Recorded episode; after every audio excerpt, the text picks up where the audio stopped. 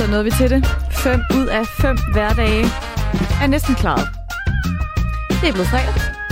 Jeg håber, I kan mærke det derude. Jeg kan i hvert fald dufte weekenden. Men før jeg når helt dertil, så har jeg simpelthen fået fornøjelsen af at være i ørerne på dig og sende dig rigtig godt på weekend. Og det gør jeg de næste to timer. Jeg hedder Cecilie Fuglendorf, og øh, jeg skal styre dig igennem fredagsmissionen i dag her på Radio 4. Anders Hagen, han har lige fået lov til at øh, slappe af lige lidt endnu. Men du kan roligt læne dig tilbage, fordi det er noget af et program, jeg har taget med til dig i dag. Jeg får en fredagsgæst i slutningen af programmet, og jeg tror for en gang skyld, at det bliver helt legitimt og ikke et tegn på mangel på bedre samtaleemner at tale med hende her om vejret. Det er nemlig Anja Fonseca, der lige nu er pressechef hos DMI, og som du måske kender som værvært på DR, hvor hun altså stoppede i 2018. Jeg glæder mig ekstremt meget til at tale med hende om forskellige klimating. Øhm, jeg tænker nemlig, at vi skal høre hende, hvad der egentlig sker for vores vejr her for tiden. Og så har hun en ret interessant livshistorie, som øh, måske kan give lidt øh, tanke til sjælen her i weekenden. Jeg vil i hvert fald stærkt anbefale dig at lytte med, når hun kommer her i studiet om en times tid. Inden da, så skal vi så lige runde en af de helt store navne på Smukfest, som leverede lidt af en øveoplevelse. Det, øh, jeg var der ikke selv, men øh, jeg får en øh, rigtig dygtig popkulturekspert til at sætte lidt ord på, hvad der egentlig skete der. Og så bliver det altså intet mindre end en magisk team. Og ja, det var et lille pun intended i den sætning, fordi du skal også høre fra den nyeste vinder af VM i tryl. I at trylle simpelthen. Han er dansker, han hedder Morten Christiansen, Morten med to ender, og jeg vil gerne høre, hvordan det lige bliver til, at man vinder VM i tryl. Det gør vi i slutningen af den her time. Og når det jo er fredag, så betyder det også, at vi selvfølgelig skal høre fra fredagsmissionens helt egen brevkasseekspert, Knud Melgaard. Derfor så kan du allerede nu skrive, skrive ind til ham med nogle spørgsmål. Det kan være, at du mangler hans råd til et eller andet. Det kan være, at du mangler hans holdninger. Det kan vi jo alle sammen godt gå og savne. Det kan være alt fra problemer med din cykel, eller holdninger til øh, et eller andet i EU.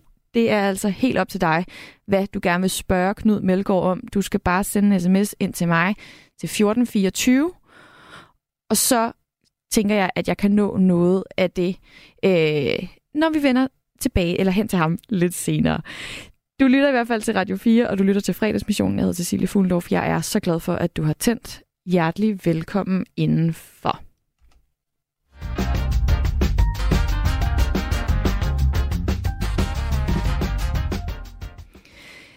Det er øh, aller sidste sommersender i dag, og fra i næste uge, så får du lidt mere normale tilstanden i din radio. Men det betyder altså også, at jeg rigtig gerne vil have så meget sommer ud af den her udsendelse som overhovedet muligt. Altså, jeg ved godt, vejret ikke er helt, som det har været de sidste to dage, men vi skal have pakket den her sommer så meget sammen og gjort den så koncentreret som en rigtig dejlig, stærk saftevand, så vi lige får intensiveret den her sommerfølelse. Jeg kan mærke, at jeg allerede savner sommeren, selvom vi har en hel måned tilbage af den. Men derfor har jeg sat uh, rapporteren på fredagsmissionen på en lille opgave. Og det er altså Pernille Skytte. Hej Pernille. Hej Cecilie. Der er lidt fuglekvider i baggrunden. Det er da dejligt sommerligt.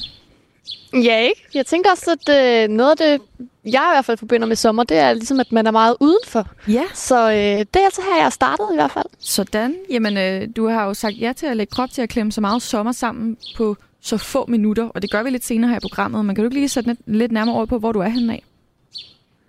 Jo, ved du hvad, jeg øh, er så heldig at øh, for det første at bo her i København, som jo er en øh, skøn by om sommeren, der virkelig øh, er meget liv i. Øhm, men også så heldig, at jeg har en øh, baggård, sammen med en masse andre selvfølgelig, men altså, øh, hvor der er lidt have og lidt frugttræer også faktisk. Ja.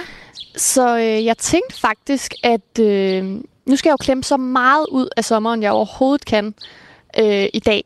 Og faktisk så er det jo sådan noget med, at du har givet mig lidt en challenge på, at det skal være også på ret kort tid. Sådan ja. noget fem minutter, hvor jeg bare skal skrue fuldstændig op for alt øh, sommer, jeg kan, hvad kan man sige, komme i nærheden af. Ja. Og der tænkte jeg, at jeg lige kunne øh, snyde lidt på forhånd, og i hvert fald tage noget med. Okay. Øh, jeg tænker, at jeg skal ud og have skaffet, du ved, et postkort, og jeg skal også lige have pakket yeah. noget solcreme og noget.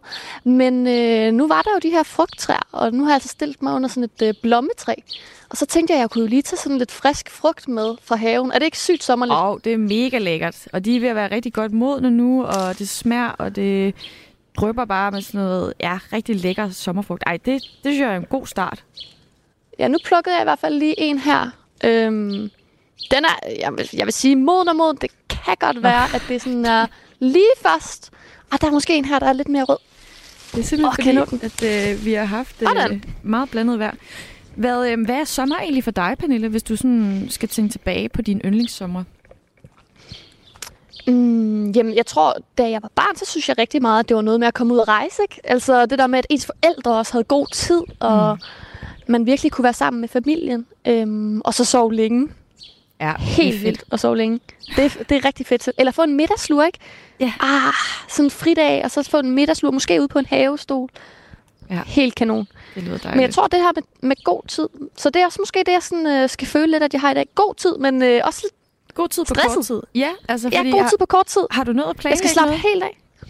Ja, jeg har faktisk planlagt noget. Jeg har øh, allerede skiftet om. Jeg har jo snydt hjemmefra, som man gør i et hver godt tv-køkken, og altså også øh, åbenbart i mit eksperiment. Jeg har skiftet til øh, badetøj, Sådan. og så har jeg pakket et øh, håndklæde, og jeg skal lige have fat i min øh, solcreme også. Det er jo vigtigt på sådan en overskyet dag som i dag. Ja, altså skal vi lige Øhm. sige, der er hvad? At, at jeg tror ikke engang, vi kan nå op på 20 grader her i København, og det er meget gråt.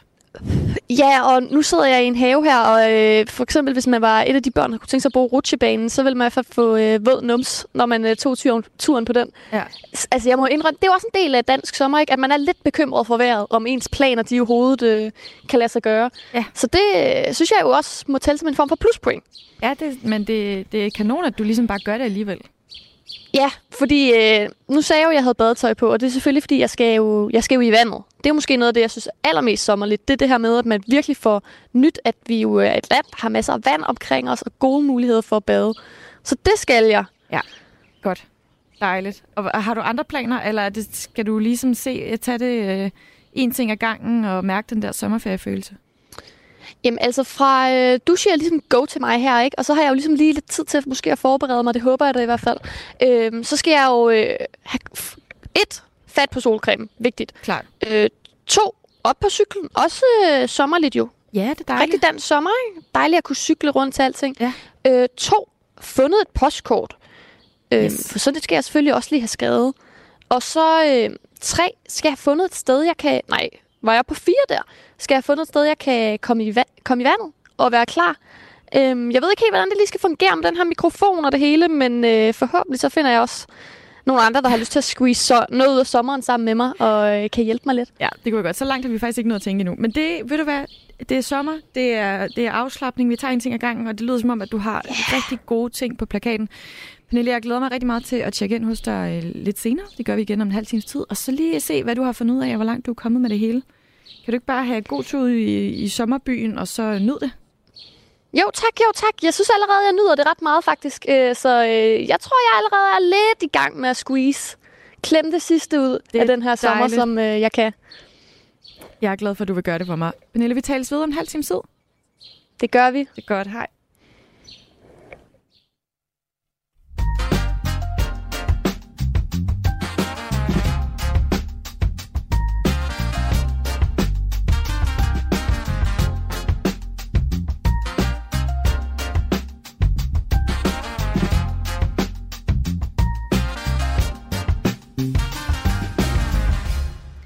Der er jo lige nu rigtig godt gang i den på Smukfest, hvor koncertdagene er på sin højeste.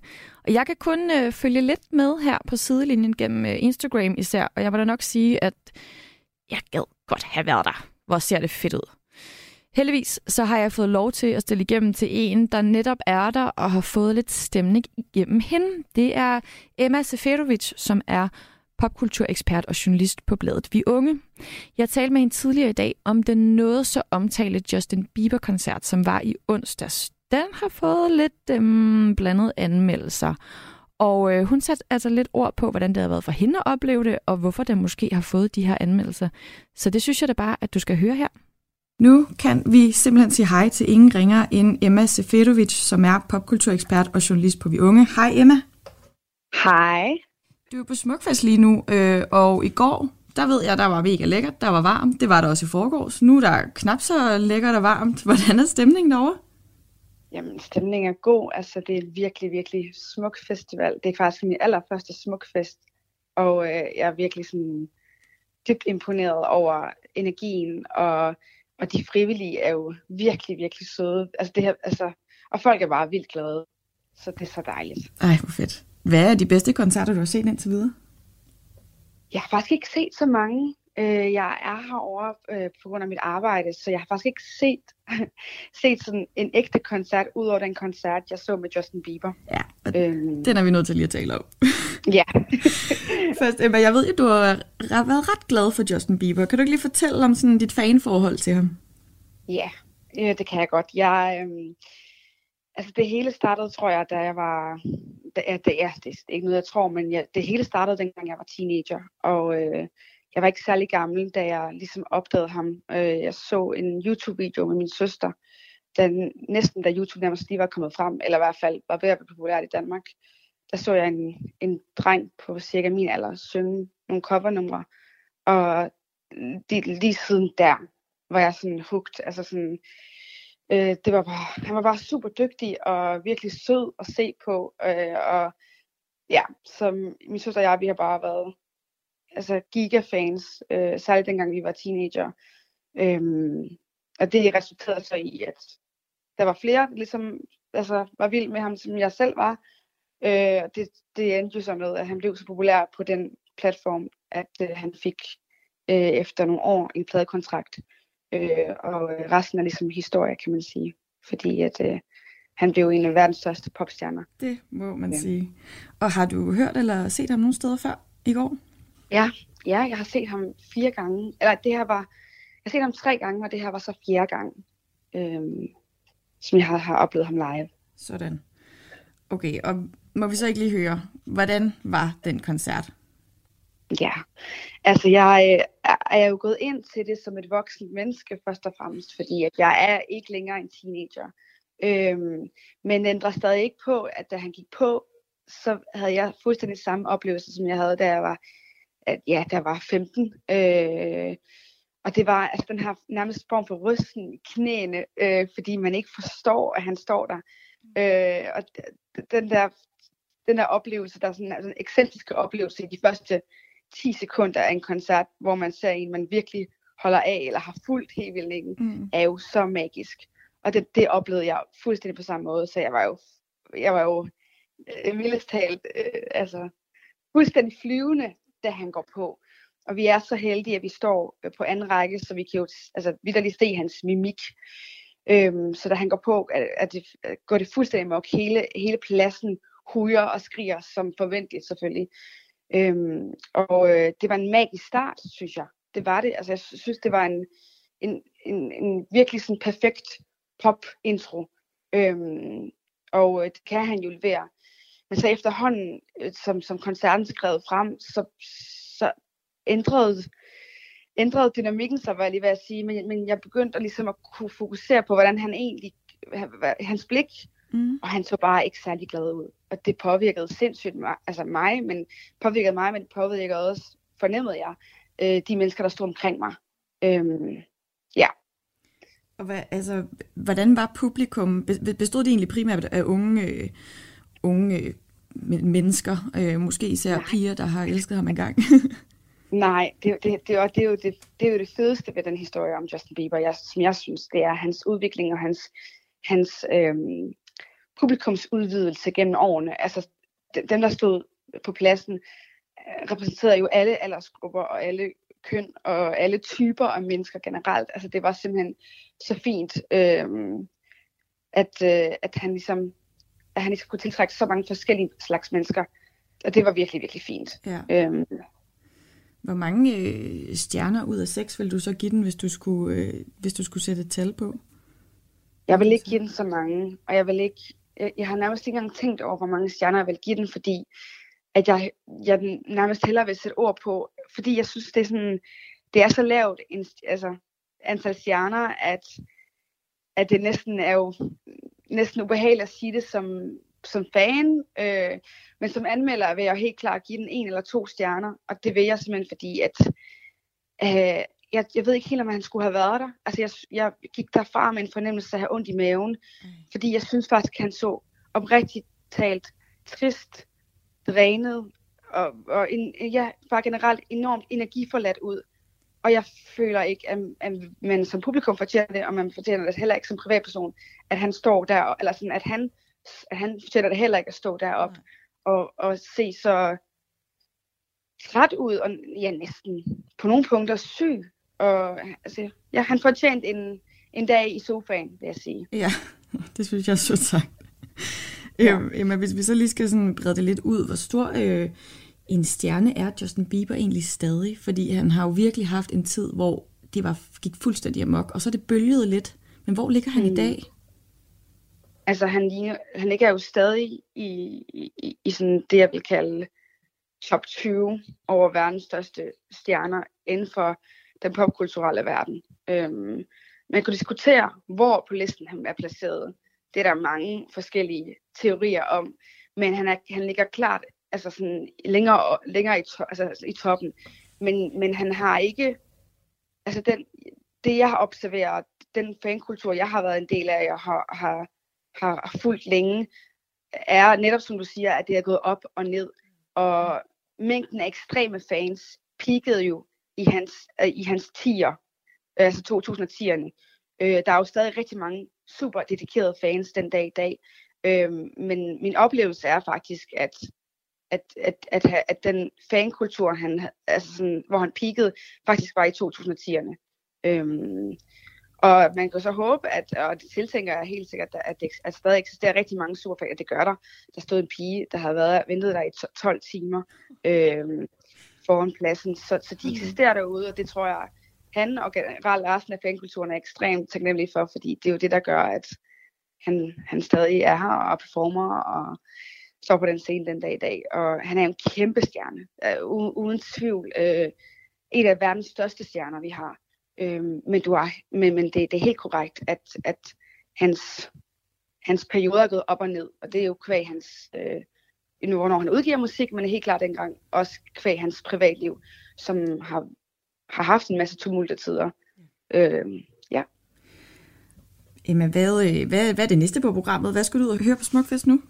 Jamen, jeg skal ud og høre på Smukfest. Jeg kunne faktisk rigtig godt tænke mig, at det lyder måske lidt ja, pudsigt, men jeg, altså, jeg, jeg vil jo gerne, jeg skal Rick Rollers. Altså, jeg kunne rigtig godt tænke mig at se Ashley. Altså, det kan godt være, at jeg, jeg tænker som majoriteten, ej, jeg ved ikke, om man kan sige, at majoriteten ikke kender, øh, altså sådan andet end den ene sang, men jeg kan fortælle, at jeg kender kun, eller jeg kender måske to eller tre sange, men den jeg kommer for at høre, det er jo selvfølgelig Never Gonna Give You Up. Så det glæder jeg mig faktisk til at se. Øhm, det tror jeg så skulle ja. blive en kæmpe fest. Ja, så, så, så, så jeg glæder mig til at se Rick Astley, og så er der jo sådan, altså, jeg glæder mig rigtig meget til at, at, at opleve publikum til Ice Kid, øh, og håber, jeg får muligheden for at se øh, Tobias Rahim. Øh, yes. Jeg plejer publikum at være, gå fuldstændig amok. Jeg glæder mig jeg håber, jeg kan nå at opleve Baby Bites. Det, det, hende mangler jeg at opleve live, så det vil jeg vildt gerne. Okay, det er et stort program foran dig. Jeg kan ja. ikke sige, at jeg ikke er misundelig, i hvert fald. øh, jamen, nu øh, tænker jeg, at øh, vi kunne sende dig afsted med et øh, lille Justin Bieber-nummer. Har du en favorit, vi skal spille? Åh, oh, wow. Det er nok det sværeste spørgsmål, der har været indtil videre, tror jeg faktisk. For pokker. Det er jo, det er jo sådan noget, det, altså, det, det kan man jo ikke vælge som fan. Det er sådan at, at vælge mellem sine babyer.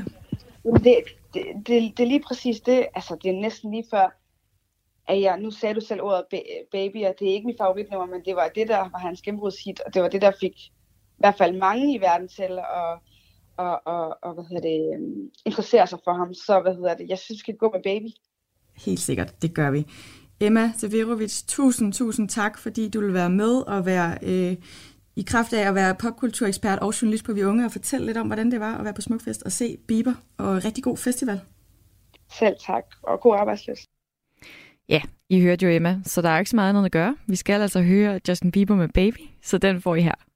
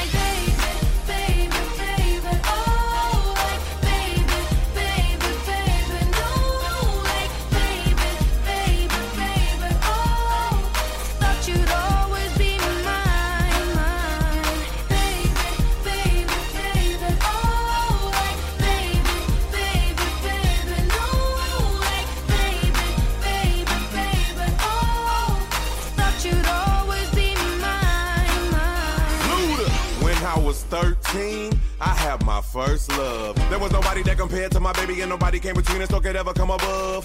She had me going crazy. Oh, I was starstruck. She woke me up daily. Don't need no Starbucks. She made my heart pound and skip a beat when I see her in the street and at school on the playground. But I really wanna see her on the weekend. She knows she got me dazing, cause she was so amazing. And now my heart is breaking. But I just keep on saying.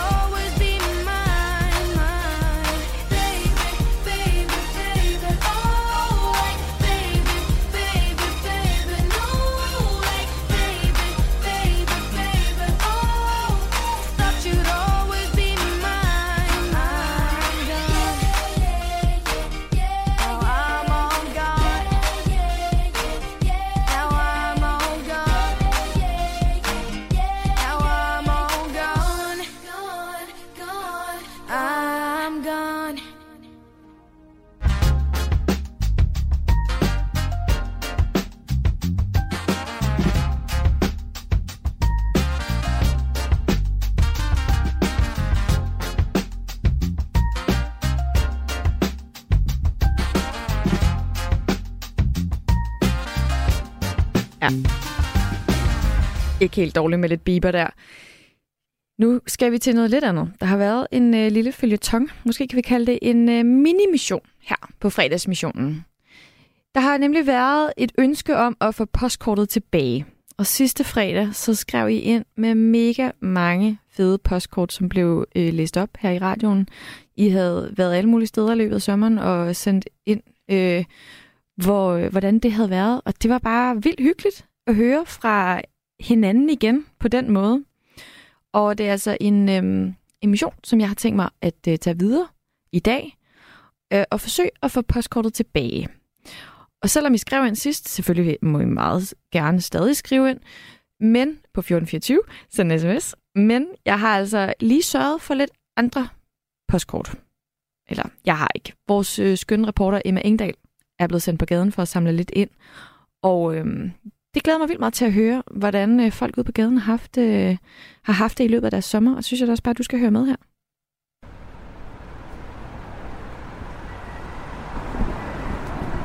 Jeg har øh, fundet Thomas og Oliver, der står herude for en øh, magasin, og øh, I vil gerne sende et postkort til nogen. Hvem vil du sende et til, Thomas? Jamen, øh, jeg vil gerne sende et til Maria, jeg har gået på højskole med. øh, sige hej Maria. Nu er jeg i København og over at besøge alle de andre fra højskolen.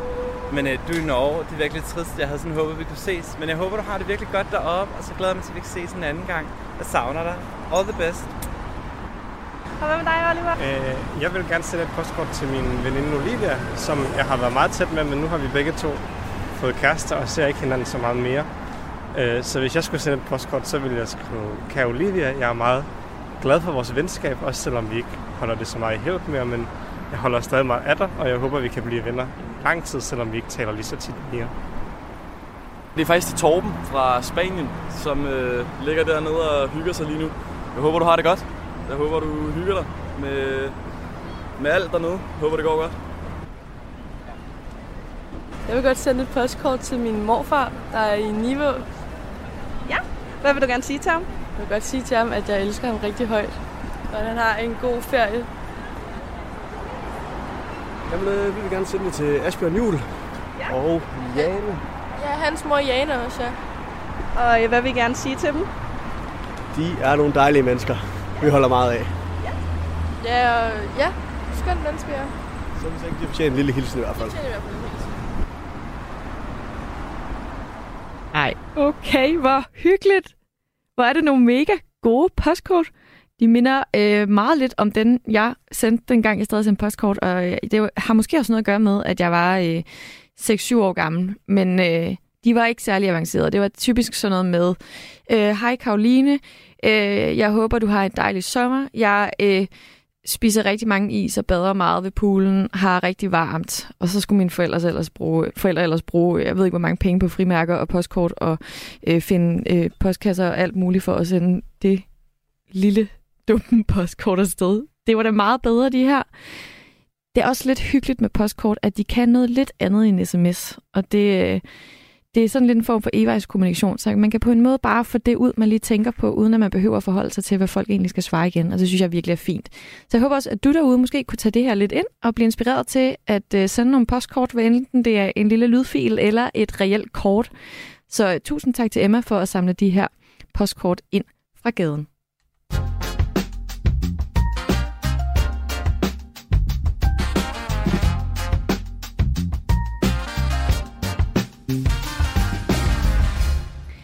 En anden, som øh, også rigtig gerne vil kigge forbi programmet i dag, det er Linnea. Hun er vores erhvervspraktikant og er altid garant for at øh, komme med alle sine holdninger, selvom der faktisk ikke rigtig er nogen her på redaktionen, der har bedt om det. Så det skal du da egentlig heller ikke snydes for i dag. Du skal da have lov at høre, hvad det er, hun har at sige her.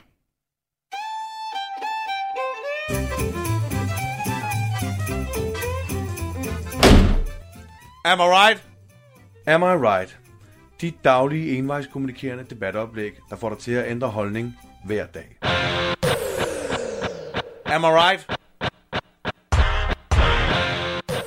Jeg hedder Linnea, og jeg synes, at små vinduer som eneste flugtmulighed er et strukturelt problem.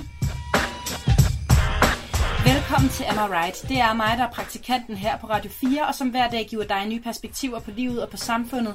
Perspektiver, du aldrig selv havde tænkt på, grundet manglende horisont. I denne uge af Am I Right handler det om at tabe sig, da det er nødvendigt for at overleve, hvis du kommer i den situation, at der er en morder efter dig, og din eneste flugtvej er et lille, bitte badeværelsesvindue. Siden i går har jeg været på sugaring-diæten, som går ud på, at man gennem at vokse sine hårsække med smeltet sukker, kan skabe et traume i kroppen, så hjernen forbinder sukker med smerte, og derfor helt af sig selv undgår at indtage det. Problemet er bare, at det ikke virker. Efter min sugaring-behandling gjorde jeg nøjagtigt, som jeg gør hver gang, jeg har gået igennem smerte, nemlig at købe en træstamme fra bageren, fordi jeg har fortjent det. Det har gjort ondt, og jeg har fortjent en træstamme. Og nej, jeg har sådan set aldrig nægtet min krop noget. Og det var måske også derfor, at den var så hurtig til at sluge den træstamme i et stykke. Det virker ikke. Jeg er her, slut på ugen, ved at være lidt træt. Jeg har prøvet smoothie-kuren, den sidste nadverkuren, og nu sugaring-kuren, og har jeg tabt mig? Nej. Slanke kurer er ikke andet end fup og gamle aviser, og jeg tror bare, man må se i øjnene, at hvis der er en morder efter en, og ens eneste flugtvej er det lille pisvindue oppe i hjørnet, som man ikke er tynd nok til at klemme sig ud af, ja, så må man tænke, det var det. Der var ikke mere, jeg kunne gøre. Det er faktisk også mere et strukturelt problem, at badeværelsesvinduer er så små, at kun en størrelse 36 kan fitte igennem det. Og man kan ikke lægge ansvaret for samfundsstrukturer over på individet. Nogle er tynde, nogle er tykke. Det her er survival of the fittest i yderste bogstavelige forstand. Og efter jeg har hørt så mange true crime podcasts denne sommer, er jeg også begyndt at tænke, at det at blive myrdet jo også er en meget naturlig måde at skulle have fra på. Jeg er kommet frem til følgende. Det er ikke mig, der er noget galt med. Det er størrelsesstandarderne for badeværelsesvinduer, der fastholder os i en idé om nogle unaturlige kropsidealer. Hvis man vil redde liv, burde man i stedet starte med at lave nogle one-size-fits-all-vinduer, som sikrede, at folk i alle størrelser ville kunne flygte ud gennem et vindue, hvis dette var den eneste flugtvej. Jeg synes, at små vinduer som eneste flugtmulighed er et strukturelt problem. Det er bare min mening, og jeg tror, du er enig. Am I right?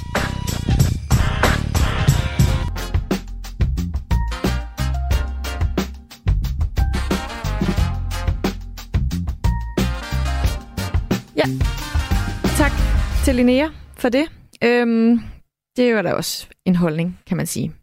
Jeg hedder Cecilie Fuglendorf, og øh, selvom I må undvære jeres faste vært her på fredagsmissionen, det er jo Anders Hagen normalt, han øh, får så lige lidt velfortjent fri, så øh, er der altså øh, en anden, I ikke skal snydes for. Det er en fast herre og venner programmet, og det er nu blevet tid til Melgårds brevkasse.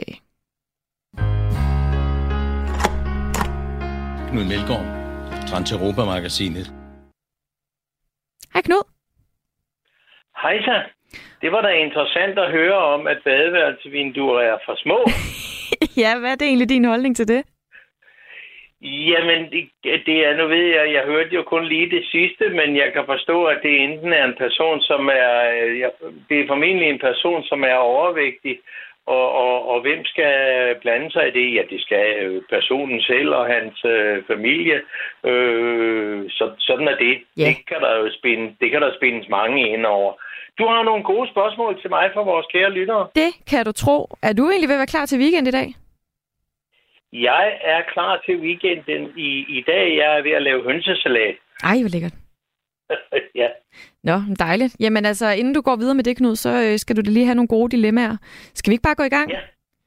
Du går bare i gang, jo. Det er godt. Der er, øh, Sebastian skriver her. Hej Knud, jeg står i lidt af et dilemma. Jeg er blevet optaget på læreruddannelsen, som er min drømmeuddannelse. Jeg har også sagt ja til at få studiepladsen, men nu er jeg blevet lidt i tvivl. Om det er for tidligt for mig at gå i gang. Jeg troede ikke, jeg ville holde sabbatår, men nu skal alle mine kammerater det, og jeg vil da også gerne ud og opleve verden. Skal jeg udskyde min studie et år, eller starte her til september? Hvor står vi på den, Jamen, det er, jo, det, det er jo nemt at forholde sig til, fordi hvis du er i tvivl, så er der ingen tvivl.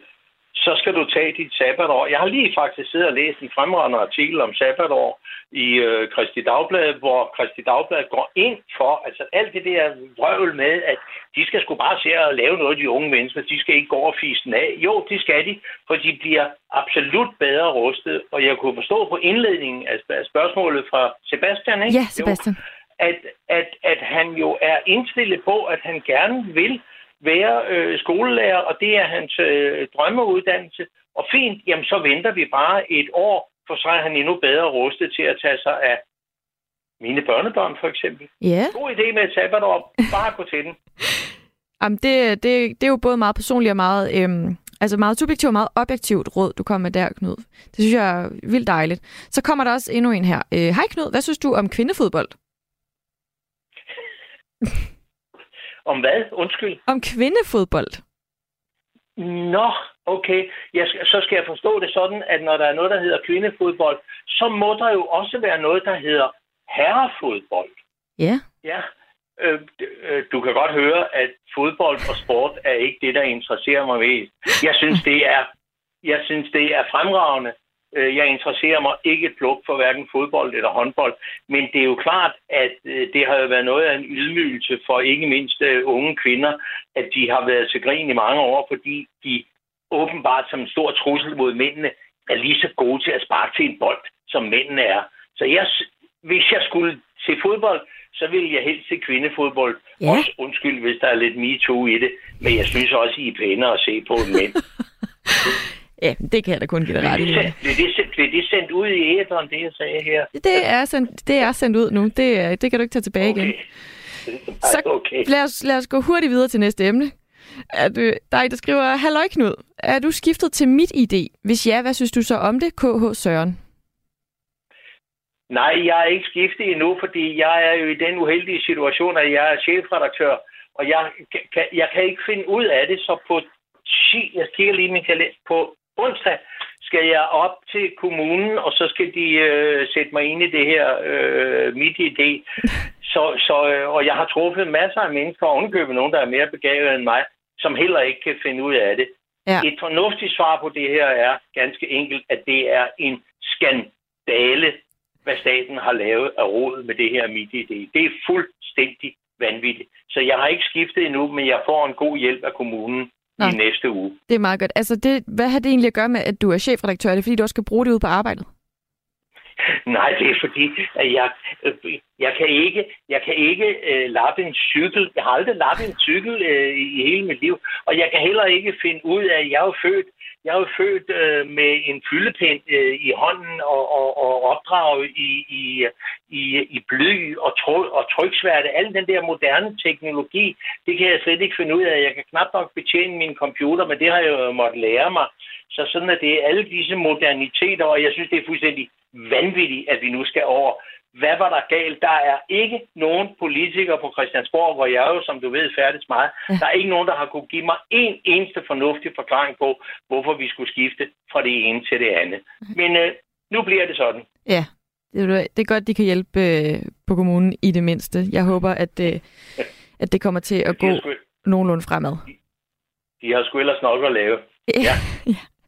Nå, Knud, lad os hoppe videre til næste. Det er Grete fra Silkeborg, der skriver, Hej Knud, M. jeg har set i nyhederne, at mange unge ødelægger deres søvn ved at se for meget på deres telefoner og andre skærme inden sengetid. Det gælder også mine børnebørn. Men kan jeg sige noget til forældrene? De har ingen skærmtid, og mine børnebørn går også begge i udskolingen, så de er 13 og 15 år og lytter jo ikke særlig meget til deres mor og far. KH, farmor Grete.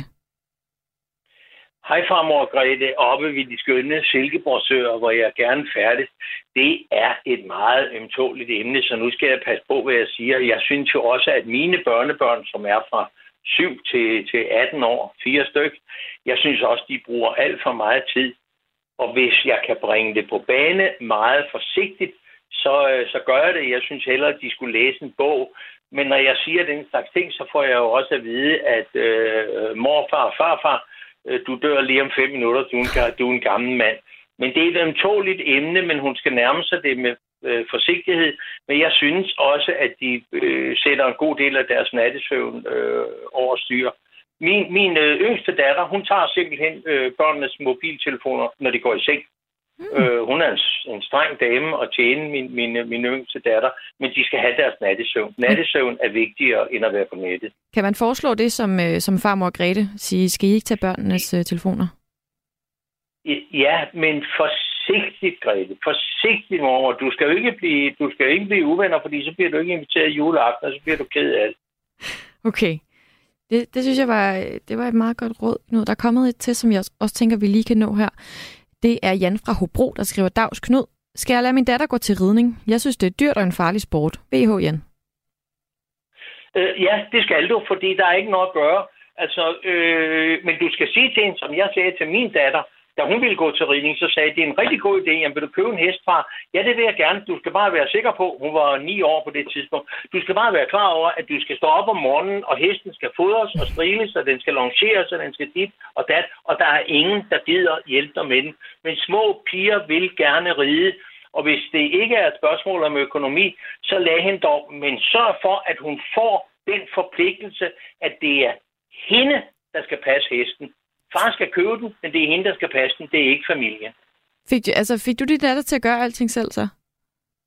Ja, ja øh, det, nej, hun, hun ville ikke have en, hun ville simpelthen ikke have en hest, men jeg har en, jeg har en god veninde, der har øh, øh, 8-10 islandske heste og en 5-6-8 store øh, rideheste.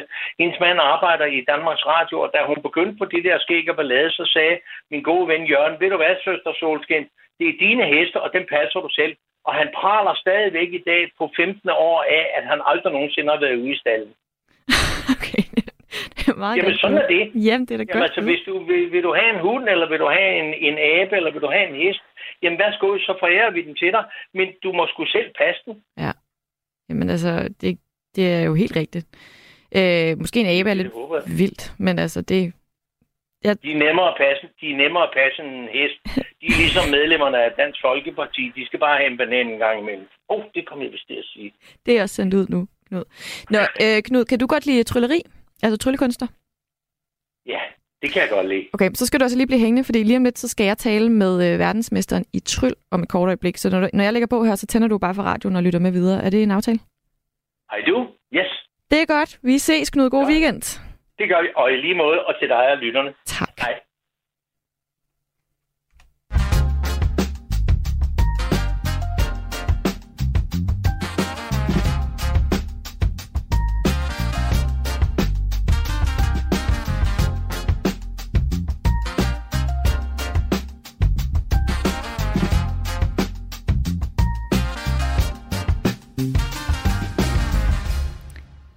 Som sagt, så har jeg lovet, at vi skulle tale med en, som er sindssygt dygtig til at trylle, og det sker altså nu.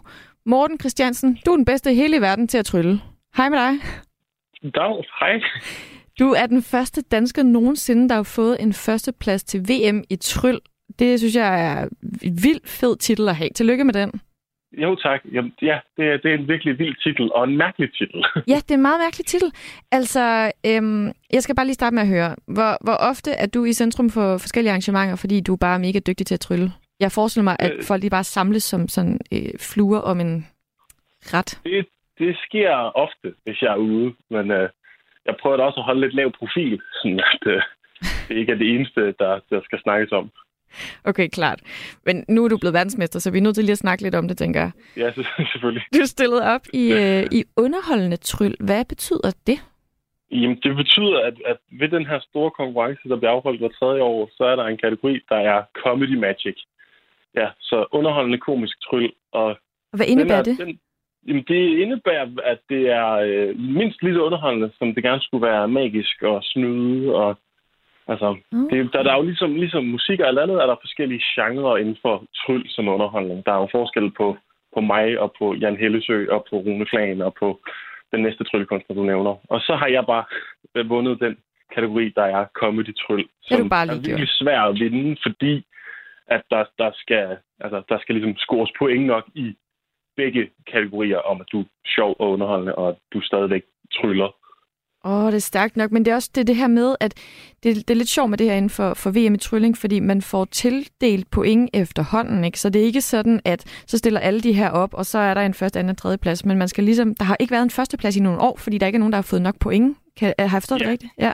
Ja, ja, fuldstændig. Øh, fordi i forhold til sport og andet der, så er det jo bare, hvem var bedst på dagen? Hvem kom først, eller hvad det nu er? Ja. Hvor her, der, der du skal du bliver indstillet af dit, øh, dit land, din klub i landet, og så fordi de siger, at du er god, og så stiller du op i konkurrencen, og så øh, er der et pointsystem, hvor der ligesom ud fra de her parametre i øh, teknisk kunden og underholdningsværdi og magisk atmosfære og sådan nogle ting, så sidder der nogle dommer, tidligere venner og folk, der har erfaring inden for forskellige fag og uddeler point, og så skal man have et vist antal point for at må kalde sig verdensmester, hvis man vinder. Så flere år har de ligesom bare givet en tredjeplads væk, så uden en to og en tre, men bare sige, du havde point nok til at blive nummer tre. Så det er ligesom at få, altså 12-tallet, det er, det er ikke alle, der bare får det. Der er ikke nogen, der skal have 12, men fordi du har været så Lige god, præcis. så får ja, du 12. Du kan godt være den bedste i klassen, men uden at have fået 12. Ja, det er fedt. Altså, øh, hvordan var det lige at lave det show? Hvordan synes du egentlig selv, det gik? Hvordan havde du det bagefter? Øh, jamen, altså, jeg har jo brugt, øh, jeg har altså, ville være med i mange, mange år, og så har jeg trænet meget intens på lige præcis den her, det her lille show, man skal præsentere mellem 5 og 10 minutter, der ligesom viser ens øh, evner. Der har jeg lavet sådan 8 minutters ting, som jeg over flere måneder har trænet op på og øvet på og vist der og der til at vide, det, det spiller. Og da jeg så kom derover, så øh, var det vildt nervepirrende, for det var foran øh, 3.000 mennesker, der jo er tryllekunstnere selv, så de ved godt, hvad der sker, så man skal ligesom også øh, snyde dem.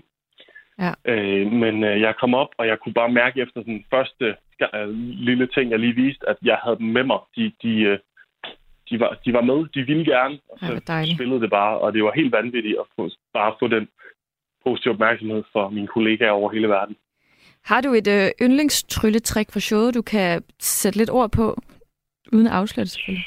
Det, det, det, det er et godt spørgsmål. Det er jo sådan, jamen, uh, lige det her show er, er nærmest sådan et lille, eller et stort træk pakket sammen i, at det er en lille, et lille det er ikke, ikke en sketch som sådan, men hele præmissen er, at jeg kommer ind og siger, hej, jeg er tryllekunstner, jeg vil vise et korttræk, og så går det her korttræk lidt halvgalt på en komisk måde, og så sker der alt muligt andet i stedet. Fedt. Og øh, det er ret sjovt, at det ikke bare bliver til her et korttræk, fordi vi kender alle sammen en eller anden irriterende onkel, der lige, skal du lige se et korttræk? Yes, øh, helt sikkert. Så skal jeg bare lige høre, Morten Hart, altså bliver det her til en eller anden form for vindershow, man kan se et eller andet sted? Øh, jamen, altså lige nu har jeg da gang i alt muligt, og godt kunne tænke mig at prøve at sætte et eller andet op. Øh, så øh, ja. det må vi lige se. Ah, øh, jeg, jeg venter også spændt på, at vi det er blevet filmet, og så bliver vi tilbudt vores egen, ligesom, vores egen øh, klip. Og så er jeg spændt på at kunne få, få lagt det på nettet måske. Fedt. Det vil jeg i hvert fald glæde mig til at se, hvis det bliver muligt. Øh, Morten Christensen, øh, nu VM i Tryl. Det synes jeg er mega sejt. Tusind tak, fordi du havde lyst til at øh, være med her hos mig øh, i dag. Ja, selvfølgelig. Og held og lykke med det fremover. Mange tak. Og øh, vi skal jo høre lidt musik, og der er altså øh, en sang, det kun kan være lige efter vi har talt med Morten her. Det er selvfølgelig 24 Karat Magic med Bruno Mars. Tonight.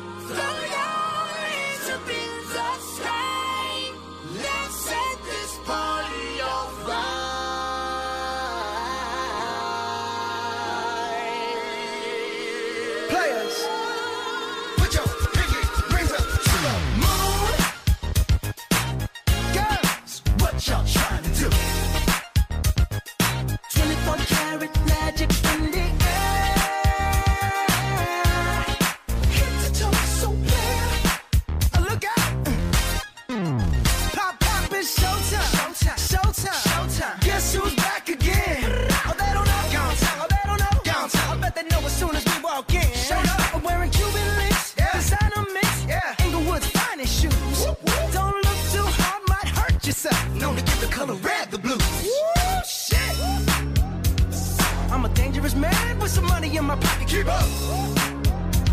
So many pretty girls around me and they're waking up the rocket. Keep up. Why you mad? Fix your face. Ain't my fault they all be jacking. Keep up. Players only. Come on, put your pinky rings up to the moon. Girls, what y'all trying to do?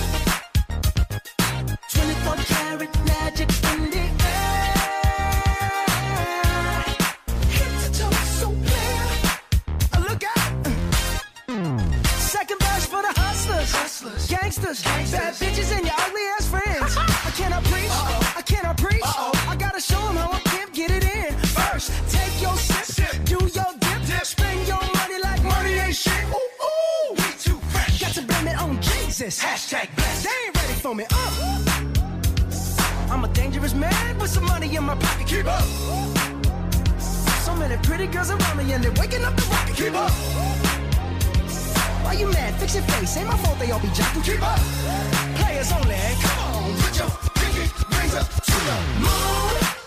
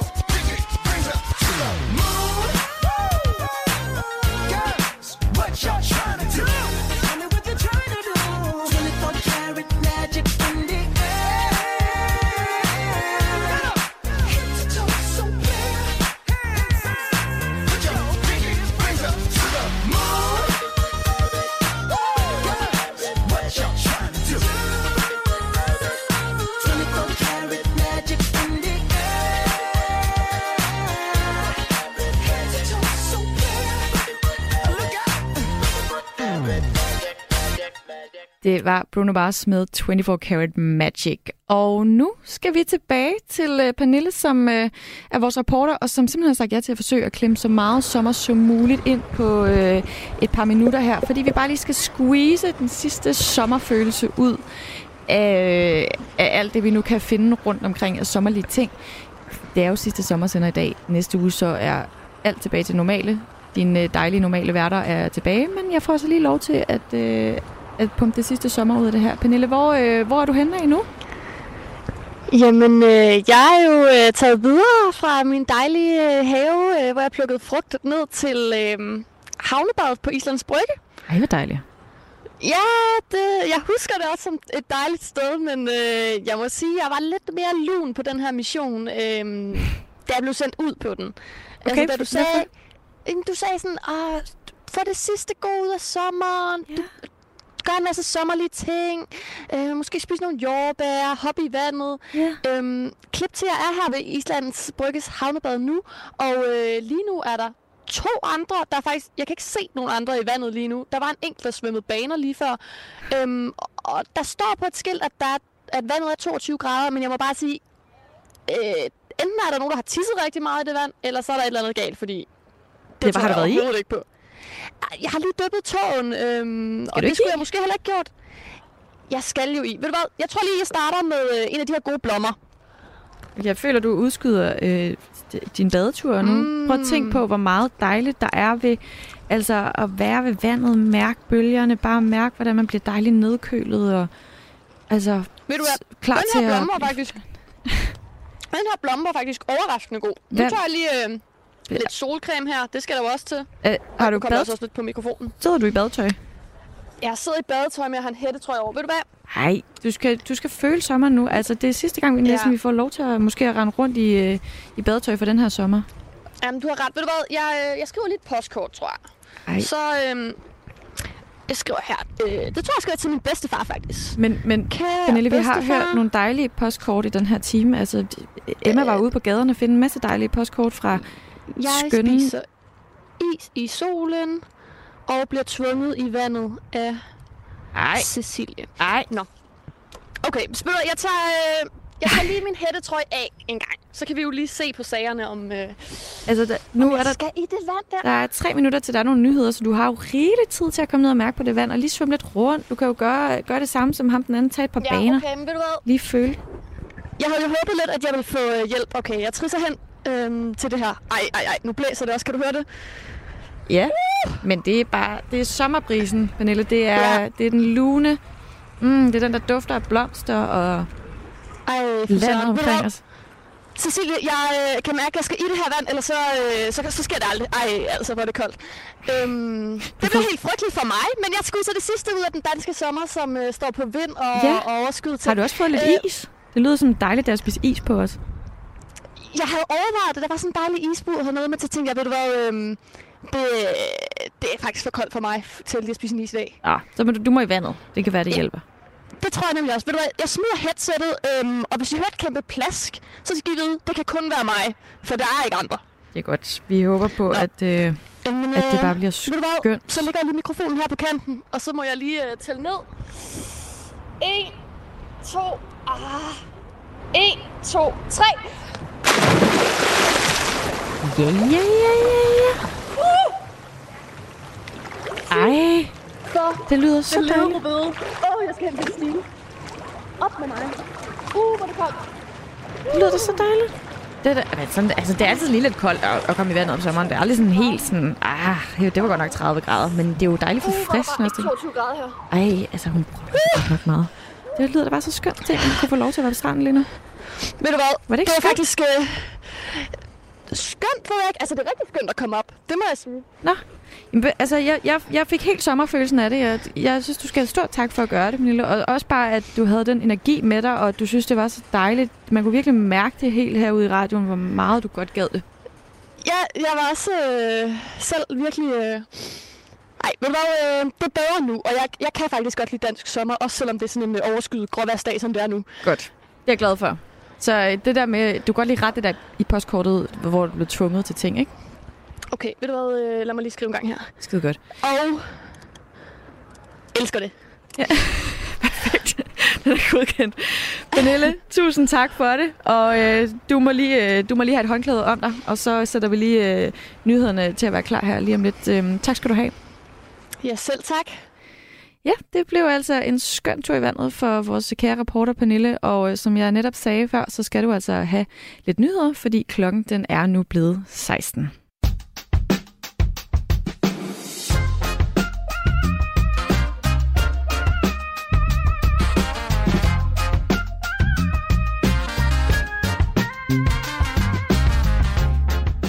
til den anden time af fredagsmissionen her på Radio 4. Jeg hedder Cecilie Fuglendorf, og jeg har fået æren af at indtage Anders Hagens plads i den her fine, flotte stol, jeg sidder i, inden han er tilbage i næste uge.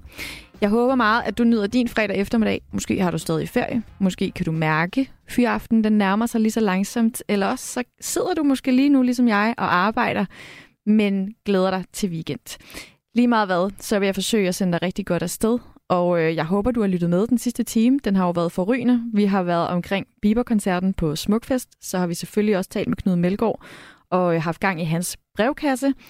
Og så har vi altså også hørt fra verdensmesteren i tryl. Men det bliver kun endnu bedre, fordi nu kan jeg sige hej til ugens fredagsgæst.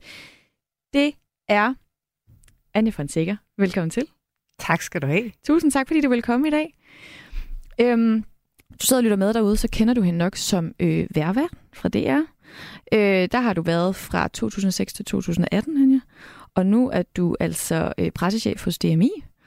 Og du er uddannet geolog og har skrevet to bøger. Og øh, det, det sker jo sådan, at man som øh, fredagsgæst får lov til at vælge en lille drink her i programmet, som man synes er dejligt at drikke på en fredag.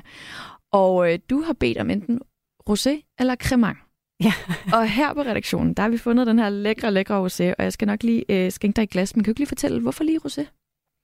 Jamen, faktisk, for at være helt ærlig, så, det så var det, være. fordi jeg skammede mig over og tænkte, ej, jeg kan ikke sidde og drikke Cola Zero på en øh, fredag eftermiddag, men faktisk så drikker jeg ikke vildt meget alkohol. Er det rigtigt? Øhm, ja. Jeg, jeg hælder en lille smule til dig. Ja. Jeg synes også, cola kan være virkelig lækkert, når man lige trænger til en lille, lidt sødt. Nu får du bare en lille smule her, så... I et fint champagneglas. Ja, det ser flot ud. Er, er det ikke rigtigt? Jo. Hvordan har din sommer været, Anja? Hvad har du lavet? Jamen, den har, øh, jamen, den har faktisk været ret god. Ja. Tak skal du have. Der får jeg lige et glas rosé her. Ja. Jeg var heldig. øhm, den har været... Øh, den har været over gennemsnittet, vil jeg nok øh, betegne den som. Hvad betyder det? Jamen, det betyder, at øh, den har været okay lang. Øh, førhen, der har jeg måske holdt to uger, og så en pause, og så en uge senere igen. Men i år besluttede jeg, at øh, der skulle jeg holde fire uger. Åh, oh, hvor dejligt. Ja, så øh, jeg brugte den første uge på bare at være hjemme. Ja. Bare falde ned øh, og prøve at lade være med at arbejde. Øh. Det kræver altså altid lige lidt tid, synes jeg, at vende sig til ikke at tjekke mails. Ja, ja. Det, det har du fuldstændig ret i. Sådan har jeg det også. Øhm, og så øh, havde min ældste datter, hun havde bestemt, at øh, hun gerne ville øh, syde på i år. Og ja. Det er en del år siden, vi har været ude og rejse sådan rigtigt. Så øh, vi endte med at tage til Rodos ned på stegepanden 40 grader. Åh, oh, øh, ja.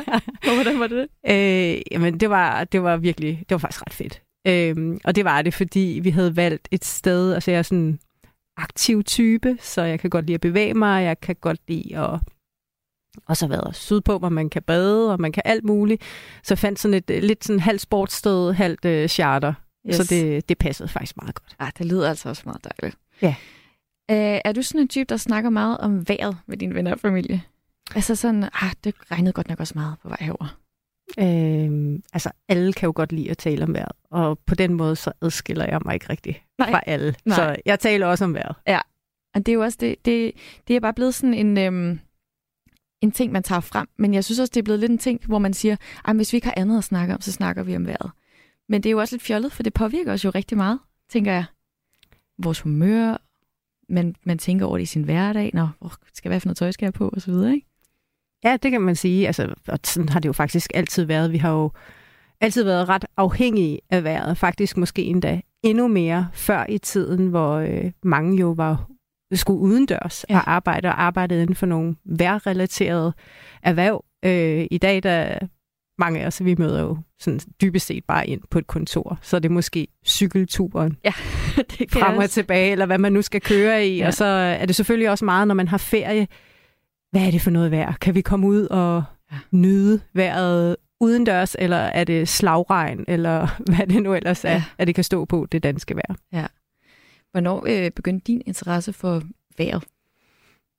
Åh, oh, øhm, den begyndte, da jeg begyndte at arbejde med vejr. Ja. så øh, der er sådan en rimelig øh, skarp skillelinje omkring øh, 2006. Okay. Øhm, før der havde jeg jo ligesom været vant til at kigge nedad Ja. øh, og se, hvad var der under fødderne på mig, eftersom jeg jo er geolog Ja. ja. af uddannelse, og øh, nu skulle jeg lige pludselig til at kigge opad.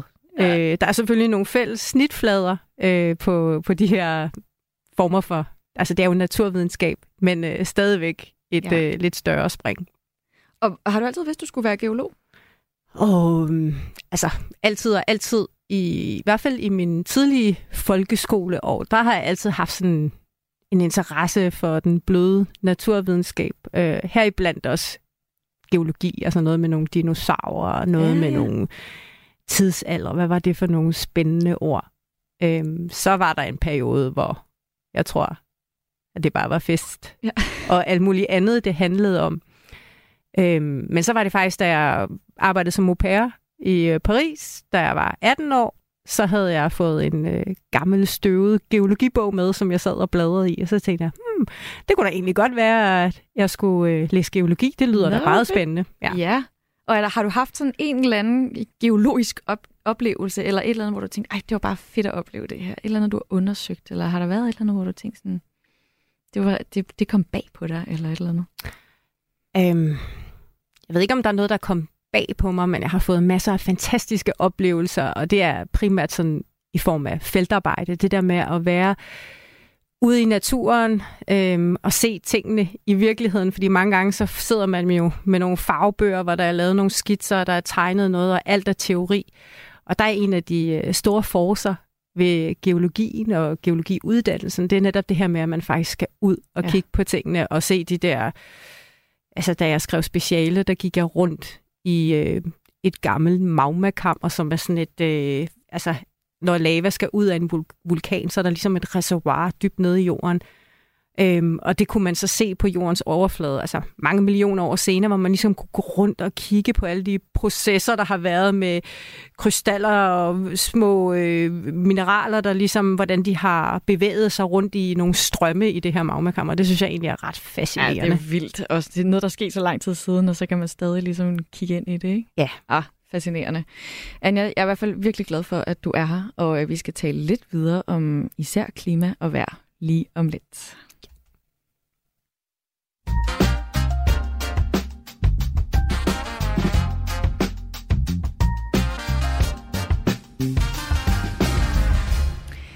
Jeg har Anja Fonseca på besøg som min øh, fredagsgæst i dag, og øh, vi drikker lige lidt rosé her. Det smager rigtig dejligt.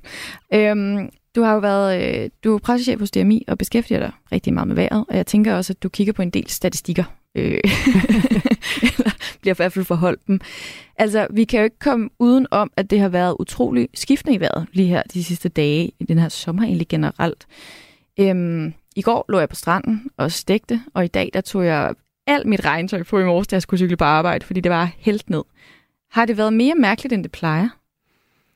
Altså, vejret er jo kaotisk af natur. Det vil sige, at det svinger fra dag til dag, det svinger fra måned til måned, fra år til år. Noget af det, som har været mest specielt i den her sommer, det er jo den voldsomme varme, som øh, vi har set særligt over Sydeuropa, altså sydpå, Ja. som vi også har fået en lille øh, smagsprøve på her i Danmark. Ja. Ikke hele tiden, men der var der en periode øh, i juli. Vi fik jo øh, slået julirekorden, det vil sige, at vi har målt den højeste temperatur i juli denne her sommer, inden for alle de år, vi har målt på øh, temperaturen. Så det er altså Uha. omkring en 150 år, ikke? Ej, vildt. Hvad, hvad var det, den var oppe at ramme? Kan du huske det? Øhm, jeg mener, det var 35,9 grader, det Ej, vil det sige, øh, ja, øh, det, er, det er meget exceptionelt. Og ikke kun her i Danmark, men det var faktisk mange steder, navnlig i Storbritannien, men også øh, altså Frankrig, Spanien, der havde man jo igen nye varme rekorder, og der er det jo nogle helt andre temperaturer, der er vi jo op omkring 40 grader og plus 40 grader. Ja. så det har været øh, ret ekstremt med hensyn til varme, øh, og selvom man måske ikke lige synes det her hjemme i Danmark, hvor det så i øvrigt har været jævnt ja. med en lang tid også. Altså, jeg, var, jeg har både været i Frankrig og Italien den her sommer faktisk, og jeg tror, jeg nåede det lige inden de gik helt amok med hedebølgen, men det var sådan noget, de, der stod, at øh, tre dage efter jeg ville tage hjem, så ville der blive 38 grader. Og øh, altså, det er jo ikke, altså, det er jo helt utroligt at skulle tænke på, at øh, det måske er fremtiden. Altså, tror du, vi har fået en smagsprøve på, hvordan det bliver lidt fremover?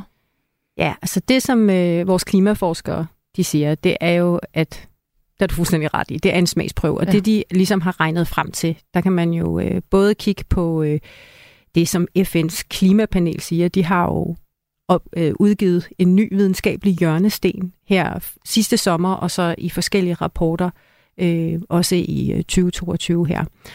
Øhm, og det er jo altså voldsom læsning, hvis man begynder at nærlæse i forhold til, hvad er det for et klima, vi ser frem mod mm. i fremtiden, hvis vi fortsætter med at udlede øh, drivhusgasser i det omfang, vi gør nu, eller endnu mere, så kan vi jo også se frem mod en øh, temperaturstigning. Og den her temperaturstigning, den, øh, den er jo, altså man kan sige, det er et gennemsnit, så det lyder måske ikke af meget, hvis man siger, at en gennemsnitlig temperaturstigning på 1 grad, halvanden grad, men det er jo ude i ekstremerne, vi mærker det. Lidt ligesom den her sommer. Ja. Altså når det først bliver varmt, så kan det blive rigtig varmt, fordi vi har lige hævet det ja. niveau, øh, som ligger, altså baggrunden, i temperaturbaggrunden, som vi har. Så man kan sige, at det ekstreme vejr bliver endnu mere ekstremt. Så et sted, hvor det er varmt, kan forvente at blive endnu mere varmt. Et sted, der er tørt, bliver endnu mere tørt, hvis vi fortsætter med at udlede drivhusgasser. Ja. Det er jo hele tiden det vis, det er jo hele som man det. skal huske at nævne. Ikke? Jo, ja. øh, og som man jo på en eller anden måde øh, kan se en eller anden løsning i, forhåbentlig. Øhm, jeg, jeg tænker nogle gange på, når man sidder og ser TV-avisen for eksempel, og, øh, og der bliver lagt over til vejret, så, så, er det jo, så sidder man jo altid sådan, åh, jeg håber, det bliver dejligt varmt, og nyhedsverden ligger over. Når har, har du noget solskin til os? Og ja, det bliver nogle dejlige dage. Og så ligesom den her konsensus om, at dejligt vejr, det er, det er varmt, og det er solskin. Tror du, den øh, ændrer sig en lille smule? Altså, øhm, fordi det er jo ikke altid godt, at det er solskin på, på eller, og, og 25 grader, hvis det for eksempel er marts måned eller et eller andet. Altså, tror, du, tror du, den sådan konsensus omkring, hvad der er godt vejr herhjemme, det kommer til at ændre sig lidt? Altså jeg vil sige, det er en problematik, jeg har kendt til, siden jeg startede som vejrvært. Fordi der har, vi, ja, der er vi altid blevet slået i hovedet, hvis det var, at man som formidler af vejr går ind og tager ejerskab og afgør, om noget vejr er godt eller skidt. Ja. Det er i hvert fald noget, som kan få nogen op i det røde felt, fordi der er nogen, der godt kan lide regnvejr. Der ja. er nogen, der godt kan lide rigtig varmt vejr. Der, og, så, skal, så man kan sige, jeg fortaler for, at man altid holder det ud i en strakt arm i det mindste, hvor man siger, jamen, hvis du godt kan lide regnvejr, så, ble, så skal du glæde dig. Ja, okay, hvis du godt kan lide varme, ja. så, så lige have det forbehold med ind. Øhm, nu, nu, nu snakker du så ind i hele klimaperspektivet Ja, præcis, også. og man ja. frygter pludselig, at vi får 25 grader i starten af marts og sådan nogle ting. Ja, altså jeg kan i hvert fald se, øh, nogle, altså, når vi sidder på de sociale medier og overvåger, hvad folk kommenterer, så kan jeg jo godt se, at der er kommet flere, der reagerer på det her med, hvis, der, hvis det bliver omtalt alt for positivt, at, øh, at det er, at man siger, at det bliver, hurra, det bliver 25 grader, ja. eller hvad det nu gør.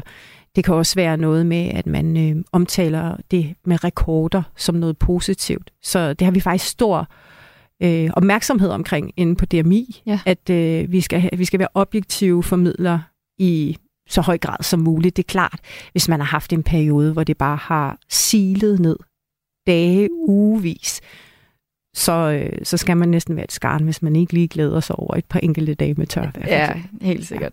Men det er jo bare det er jo lidt sjovt det her med, at man kan... jeg kan forstå, som landmand, så, så glæder man sig jo rigtig meget til et, måske lidt afvekslende vejr. Men der, har bare, der er jo bare sådan en fælles enighed i Danmark, fordi måske så lang tid ikke har haft de bedste sommerdage. Altså det, det er få dage, vi har af dem, og nu kan vi måske se ind i en fremtid, hvor at dem kommer vi måske til at få mange flere af. Nu siger jeg igen de bedste sommerdage, men det som man jo kender som nogle dejlige sommerdage. Ikke? Så spørgsmålet er bare, om, om det stadig er dejlige sommerdage i fremtiden. Ja, altså vi har jo på DMI, der har vi et klimaatlas, ja. øhm, som jo netop kommer med bud på, hvordan fremtidens vejr bliver, eller fremtidens klima. Ja. Øhm, og der er, det, der er der lavet nogle meget konkrete beregninger. Altså det er selvfølgelig en klimabeskrivelse, men øh, noget af det, vi skal forvente med fremtidens sommer, igen med de forbehold, at vi fortsætter med udledning af drivhusgasser osv., så øh, skal vi nok øh, belave os på, at sommeren bliver sådan lidt mere som noget af det, vi ser sydpå.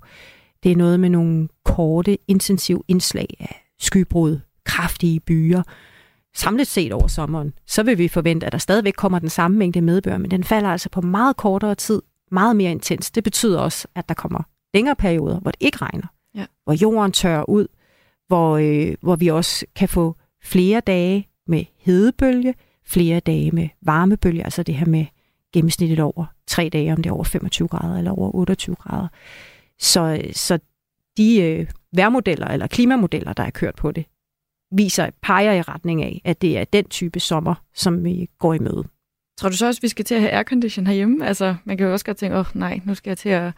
Det er lidt et sort hul på en eller anden måde, ikke? Så installerer man flere elektriske ting, der så skal holde varmen væk, men det bidrager i virkeligheden bare til, at det bliver endnu varmere. Men altså, er det det, vi ser ind i? Altså, jeg, jeg har godt øh, set, at øh, øh, særligt øh, i Storbritannien, hvor det jo virkelig var et problem med 40 grader, ja. hvor det, altså, man er slet ikke gearet til det, hvor der netop var tale om øh, aircondition og sådan noget. Altså, det er fuldstændig uden for mit ja. fagområde. Jeg vil Ej, ikke ja. kloge mig på det, men det er, altså, man kan jo lave den øh, rationelle tilgang til det og sige, jamen, hvis vi får flere dage med hedebølge og ekstrem varme, jamen, så betyder det jo også, at man skal afgøre med sig selv, om man kan hvordan man har det i Ja. ja. 38 grader, eller hvad det nu er. En, øh, altså, der er jo nogen, der taler om, at vi måske kan nå en ny varmerekord på 40 grader under de helt rette omstændigheder inden år 2050. Og lige nu er den jo altså på de her 36,4 grader, så det er voldsomt. Uha. Altså, jeg kan jo, hvis jeg skal være helt ærlig, godt blive sådan lidt bekymret. Kan du egentlig også godt det? Mm, jeg vil sige, jeg, øh, jeg er ikke så følelsesmæssigt involveret. Øh, jeg, jeg går sådan meget fagligt til værks. Jeg kigger meget på tallene, men og, og slet ikke, altså, jeg er ikke bekymret på samme måde over Danmark, fordi vi er, vi er faktisk ret privilegerede. Øh, vi lever et sted, altså det er nogle af de nogle af de udfordringer, som vi især ser frem mod, det er jo nok noget med det stigende hav, og mere øh, ekstrem nedbør, øh, perioder med langvarig regn i, i vintermånederne for Mm. Øhm, men det er noget, altså vi har jo nogle politikere, som trods alt gør rigtig meget, altså har jo øh, fået truffet beslutninger om, at vi skal have lavet de her klimatilpasningsplaner. Det er jo blandt andet noget, hvor de faktisk bruger vores klimaatlas til ligesom at sige, jamen hvis havet stiger så og så meget, hvad er det så for en risiko, vi vil løbe? Hvor, hvor højt skal vi bygge digerne? Hvordan skal ja. vi dimensionere vores byggeri? Men det er jo så i Danmark. Altså igen, vi er et velstillet samfund. Der, hvor jeg bliver mere bekymret, det er de udsatte steder i, i verden. Altså, som jeg også nævnte før, der, altså det ekstreme vejr bliver endnu mere ekstremt. Ja. Så hvad for nogle konsekvenser vil det have for, for verden, mm. at vi lige pludselig har områder, som, øh, som bliver ramt af ekstrem vejr, ekstrem tørke. Altså, hvad skal der ske med de mennesker, der bor der? Øh, og hvordan, altså, hvordan kan vi hjælpe dem? Ja. Det, det vil jeg sige, det, det er der, hvor man sådan får... Mm, ja. Så får man lige sådan en lille Ja. stik. Ja. ja. Nå, øhm, Anja, jeg har jo spurgt, om du ikke vil tage noget musik med, for det er jo fredag, og øh, det må også godt være hyggeligt, selvom at der er klima og øh, en lille smule krise nedover det. Altså, øhm, og så, så spørger jeg dig, om du vil sende øh, nogle sange, du gerne vil høre, og så skriver du øh, Tunak Tunak med Dalla Mendi. og det er en sang, som jeg havde glemt. Kan du ikke lige forklare, hvorfor vi skal høre den sang? Jeg vil sige, øh, jeg har først lært den at kende den her sommer. Ja. Øh, nu nåede vi til, at jeg havde været på Rodos. Øh, Nå, men, ja. men efter Rodos, så har jeg faktisk også været på højskole. Ja. Øh, på Vallekilde Højskole, som jeg har været de sidste 10 år med min familie. Så det er bare et sted, jeg, der står mit hjerte meget nært. Ja. Og der laver man jo mange forskellige ting. Øh, det er jo sådan et familieprogram, der er i løbet af sommeren. Og øh, så vælger man sig på nogle hold, og jeg valgte mig op på sportsholdet. Øhm, og der skulle vi lave en masse forskellige sport, og vi skulle også danse. Det er måske lidt uden for min comfort zone, men øh, vores øh, coach, Nana, hun havde altså den her sang med, øh, som vi skulle danse til. Øh, ja, så den har, Den har sat sig på din jeg ikke kunne få den ud af mit hoved. Okay. Og hvis man ikke kender dem, så kan man måske lige forestille sig, hvordan den er på hovedet. Du kan i hvert fald, øh, du kan i hvert fald få lov til at høre den her, og så håber jeg altså ikke, at du kommer til at høre den hele din weekend i din hjerne. Skal vi ikke bare sige skål, Anja, og så Skål. lad os sætte den her skønne sang på.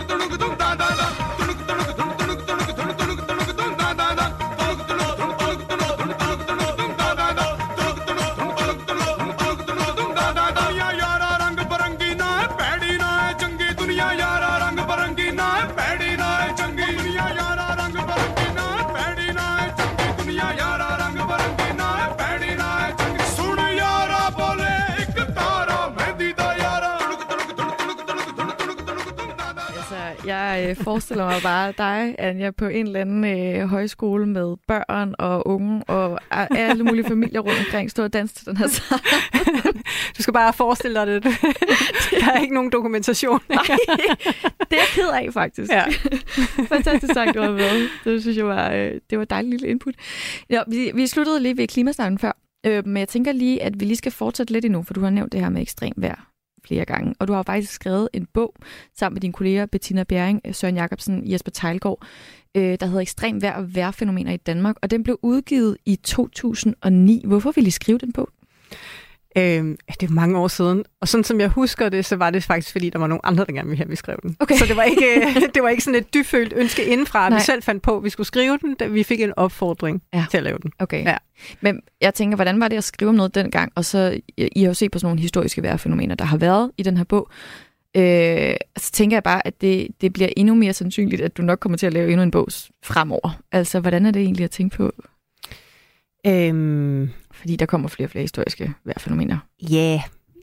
altså, vi, jeg ved ikke, om jeg kommer til at lave en bog på det lige frem, men vi kommer helt sikkert til at kommunikere om det. Det gør vi jo løbende, ja. øh, hvis der er nye rekorder. Og sådan øh, som øh, den retning, som det peger i, det er jo, at vi får stadig flere varme rekorder, og nok også nedbørrekorder. Mm. Det er jo noget af det, der følger med den globale opvarmning. Øh, ikke så mange kulderekorder, de bliver faktisk mere og mere sjældne. Okay. Øhm, det, ja. Ja, ikke at de ikke, at de ikke kan, ko- kan komme. Nej. Altså, det er jo det, man nogle gange glemmer, hvis, øh, hvis, øh, hvis øh, man oplever en måned, hvor det lige pludselig er koldere end normalt eller sådan noget, så kan der være øh, særligt nogle lidt mere skeptiske folk over for klimaforandrings... Øh, øh, altså den videnskaben, de kan måske komme ud og sige, se, hvordan vil I forklare det blev? Altså, og det igen, der skal man tilbage til den naturlige variation. Selvom at vi får et varmere klima, så kan vi sagtens få øh, tre øh, kølige somre i træk. Ja. Altså, det er jo det her med statistik. Det er jo mm. gennemsnittet. Når vi ser på klima, så er det jo et gennemsnit over 30 år. Så, så på den måde, så det skal man altid lige huske, at øh, der vil altid være nogle naturlige variationer. Så vi kan også godt få en kulderekord. Sandsynligheden for det er bare større for nye varmerekorder. Ja, mm. helt sikkert. Anja, du har også skrevet en anden bog, som hedder øhm, I morgen stopper jeg, og den udkom så i 2014. Og den handler om, at du i 17 år levede det, du kalder et dobbeltliv. Kan du ikke fortælle, hvad det var for et dobbeltliv? Jo, det kan jeg godt. Det er så en Øh, lidt anden snak nu. Ja, nu skifter vi lige. Ja. øhm, jamen det er jo, det handlede om, at øh, jeg i 17 år jo øh, på overfladen levede et øh, tilnærmelsesvist normalt liv. Det prøvede jeg i hvert fald for alt i verden at få det hele til at fremstå som, at jeg bare var så normal som overhovedet muligt. Men i virkeligheden så havde jeg en anden side, hvor jeg led af en spiseforstyrrelse. Og det vil sige, at øh, det gik ud på, at jeg brugte rigtig mange timer på dagsplan på at købe mad, spise mad og kaste op. Okay. Så jeg, jeg led simpelthen af bulimi mest af tiden øhm, i de her 17 år. Og det var noget, jeg skammede mig over. Mm. Jeg havde skyldfølelse. Så, øh, så det var jo noget, jeg af den årsag forsøgte at skjule så meget som overhovedet muligt, fordi det var slet ikke noget, jeg kunne forbinde mig med. Altså, det var jo ulækkert, det var alle mulige forkerte ting, så det skulle skjules. Det tænker jeg også har været, det har krævet meget tid og, og måske stress at skulle ligesom, det, det tænker jeg også, det, hvis det har taget meget tid at købe mad og spise mad og alle de her ting, og så samtidig skulle prøve at skjule det, altså det må have været rimelig øh, ja, tid, tidskrævende, altså at skulle holde styr på det.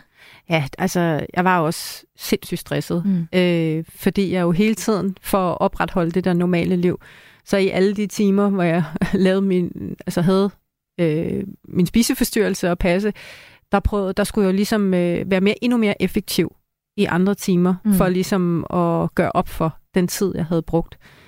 Øh, så det var jo noget med hele tiden at ja, øh, læse sent, eller altså arbejde på mærkelige tidspunkter, gøre ting, så det hele tiden synede, som om, at timeregnskabet gik op. Ja. Øhm, og så var det jo altså det stressende i at skulle skjule det for mine nære relationer, altså min familie og mine venner. Ja. Øh, altså hele tiden leve øh, og være bange for at blive opdaget. Ja. Øh, hele tiden være bange for, at døren blev åbnet, eller jeg ikke havde fået ryddet op, eller folk skulle spørge til, mm, hvad, altså, hvorfor bruger du så mange, eller hvad bruger du dine penge på? Altså, særligt da jeg var Ah, ung, ja, ikke? jo. Altså, fordi jeg var jo altid, havde ikke den bedste økonomi, og jeg kunne ikke rigtig fortælle, hvad jeg egentlig brugte mine penge på. Nej, altså, det er bare en, det var mad, altså, ja, ja. altså, det er jo bare én ting. Ja.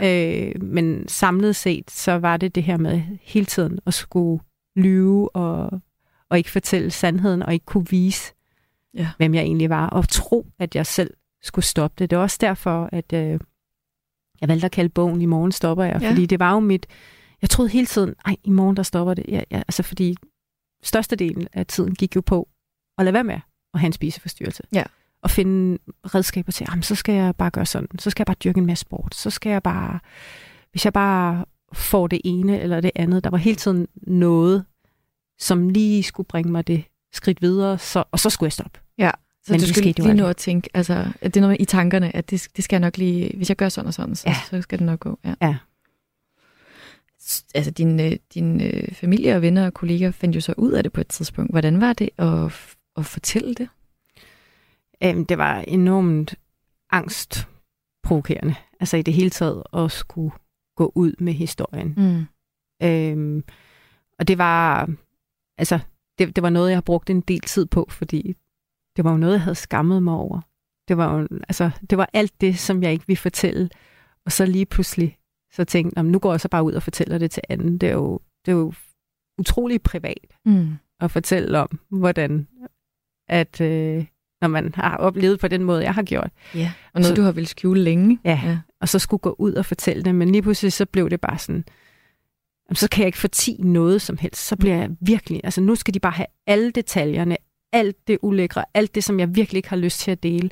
Det blev lige pludselig sådan vendt på hovedet på en eller anden måde, fordi jeg så det lidt som en pligt, jeg især på det tidspunkt jo var en offentlig kendt person mm. i kraft af, at jeg var værvært, så havde det sådan, om, altså det er jo nu, jeg faktisk har en stemme til at kunne vise, at, øh, at, sådan, at, at det hjælper at tale om tingene, ja. at man ikke skal gå det, at man skal, at det faktisk er muligt at komme videre øh, og ja, afstigmatisere og nedbryde tabuer mm. i håb om, at andre også fordi jeg er jo ikke den eneste, der lever sådan overhovedet. Nej, der, der er desværre rigtig mange i Danmark, der faktisk lider af, af den her øh, sygdom.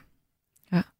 Ja, altså, og, og ikke kun det. Altså, så kan man sige, så taler man spiseforstyrrelser, men der er jo mange af de samme ting inden for psykisk sårbarhed, mm. som går igen med det ene eller det andet, og mange gange så handler det om det her om at ture og tale om det. Øhm, og jeg kan da blive sådan helt, altså, når vi snakkede om det der med at være bekymret før. Ja. altså, altså, der kan jeg virkelig mærke, altså når jeg sådan ser på ungdommen i dag, når, vi, altså, når man ser på de statistikker, der kommer med den mentale sundhed og sådan noget, det er der noget, der bekymrer mig mm. helt voldsomt, især som mor til to piger. Øh, sådan, hvad, hvad er det for altså, hvad er det, hvordan får vi øh, skabt et bedre ja. liv for de her unge mennesker, som tydeligvis ud fra, fra de statistikker, der er, faktisk ikke har det særlig godt. Mange af dem, ikke alle sammen, men mange af dem. Du har jo så taget øh, i hvert fald et, et af de største skridt, du overhovedet kan tage og, og stå frem med det her, og du vil jo faktisk også holde øh, foredrag om det. Øhm, hvad da, hvorfor er det egentlig, nu har du sagt lidt om det, men hvorfor er det vigtigt at stå på et foredrag og ligesom se folk i øjnene og fortælle om det her? Det er faktisk lang siden, jeg har holdt foredrag, ja. men øh, ja. jeg, står, jeg, jeg er til rådighed, hvis det er, ikke? Men, men øh, jamen, det var jo meget, altså selvfølgelig efter jeg udgav bogen, så var der jo en mere synlighed øh, omkring, øh, omkring emnet. Øh, og så er det jo, altså det er jo helt, altså det er jo, en ting er, at man kan sidde bag et skrivebord og få øh, henvendelser.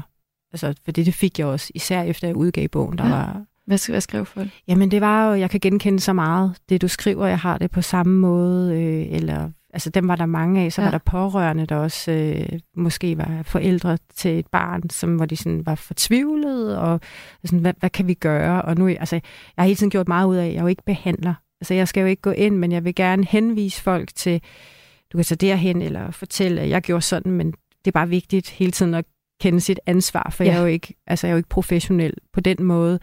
Jeg har en egen erfaring, men der er bare selvfølgelig meget stor forskel på, hvordan, øh, hvordan folk hvem, hvem de er, og hvilken type problem de har. Men det, jeg vil sige, det var bare, at det minder på en eller anden måde, den der psykiske sårbarhed, det går igen mange steder, det der med ikke at turde tale om tingene. Ja.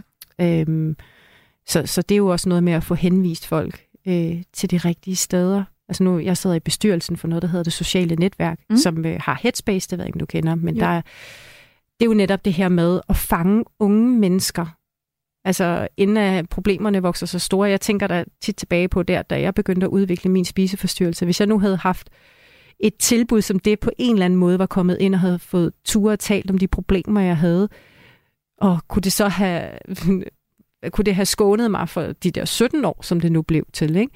Så jo tidligere man ligesom kommer rundt om problemerne, desto større chance vil jeg også tænke, der er for, at man måske ja, det ikke bliver, udvikler sig helt så alvorligt. Ja. ja. Hvad, hvad tog det så for dig at komme ud af det her igen? Altså, hvad, ja, hvordan gjorde du? Um, altså det er sådan klassiske inden for storytelling, det point of no return. Ja. Altså det var simpelthen, øh, da jeg faldt om foran min datter, der på det tidspunkt var syv år. Okay. Der var det bare sådan, det var en kæmpe forskrækkelse, og det var, det var, det var simpelthen der, hvor jeg tænkte, jeg kunne ikke se mig selv i øjnene. Altså det der med, at en ting er at ikke passe på sig selv, og ligesom har levet sit eget liv. Men det der med lige pludselig at se, okay, det her, det kan påvirke ja. et eget barn. Øh, og du faldt om, fordi...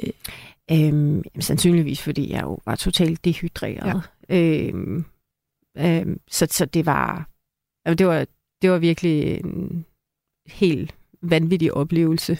Øh, og så var det ligesom katalysatoren til, at jeg tog fat. Jeg havde været i behandling før, sådan i midt-20'erne, så jeg havde nogle redskaber.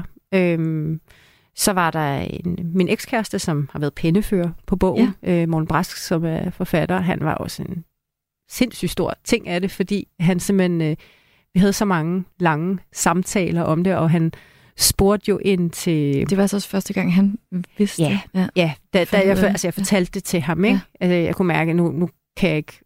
Altså, nu bliver jeg nødt til at fortælle det, som det var. Jeg havde sådan insinueret nogle ting, men ligesom at jeg var rask. Okay. Øhm, og øh, altså, de der mange lange samtaler med ham, og den måde, han spurgte på, det var sådan, altså han havde jo forfatteren, han skulle omsætte til ord, ord til, altså, og billeder, skabe billeder af folk, så han var meget sådan konkret og spurgte meget nysgerrigt, hvilket også gør det utrolig svært at, at sådan dreje sandheden, ja. eller sådan sige det forkert, fordi så, så hænger historien ikke sammen. Så det tvang mig også til ligesom at se, indse nogle ting. Ja. Øhm, og så en så havde han en psykiater og lidt kemi til hjernen. Så øh, hvis vi skal være i værtsjargonen, så kan man sige, at det var sådan lidt den perfekte storm. Ja. Egentlig. Det kunne Ja. være, at den skulle have ramt tidligere, Ja. øh, men, øh, men det var, der er ikke nogen mirakel, altså for mig var der ikke nogen mirakelkur. Det var simpelthen mange omstændigheder og ting, og jeg var parat til ligesom at erkende ja. problemerne på det tidspunkt. Nu var det nok. Ja. ja. Og bare lige, for, altså bare lige for at høre, hvordan har du det i dag? Jamen, jeg har det godt i dag. Dejligt. Øh, jeg har ikke kastet op øh, siden den 21. marts 2012, med undtagelse af to gange, hvor jeg var fysisk syg. Okay. Og det piner mig helt vildt, for jeg vil gerne have clean sheet. øh, men altså, hvis man er syg, så der, var- der var bare ikke noget at gøre. Nej, det tæller vel ikke. Øh, men det, det har været en stor ting for mig, bare sådan at... Ja, skal- ligesom øh, ikke ryger eller ja, sådan noget. lige øh, præcis. Clean, ja. Nu har jeg ikke røget Nej. øh, 3 trilliarder cigaretter, yes. Eller hvad det nu er. Nu har jeg ikke kastet op i. ja. Stærkt. Jamen, det, det er fedt at sætte sig nogle personlige mål på den måde der. Ja. Så, øh, så dit råd til andre, som måske kan sidde med de, med de samme ting og problemer her, det er simpelthen at række ud.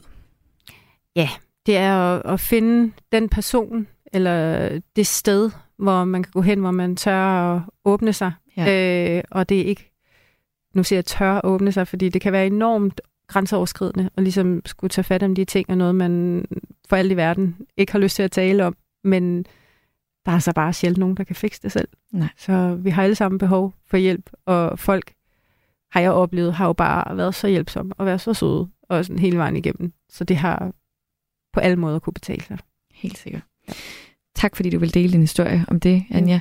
Øhm, vi skal have endnu en sang, som du har valgt. Og øh, det skal simpelthen være lidt Tobias Rahim med Mugibar. Hvorfor det? Øh, jamen, det er...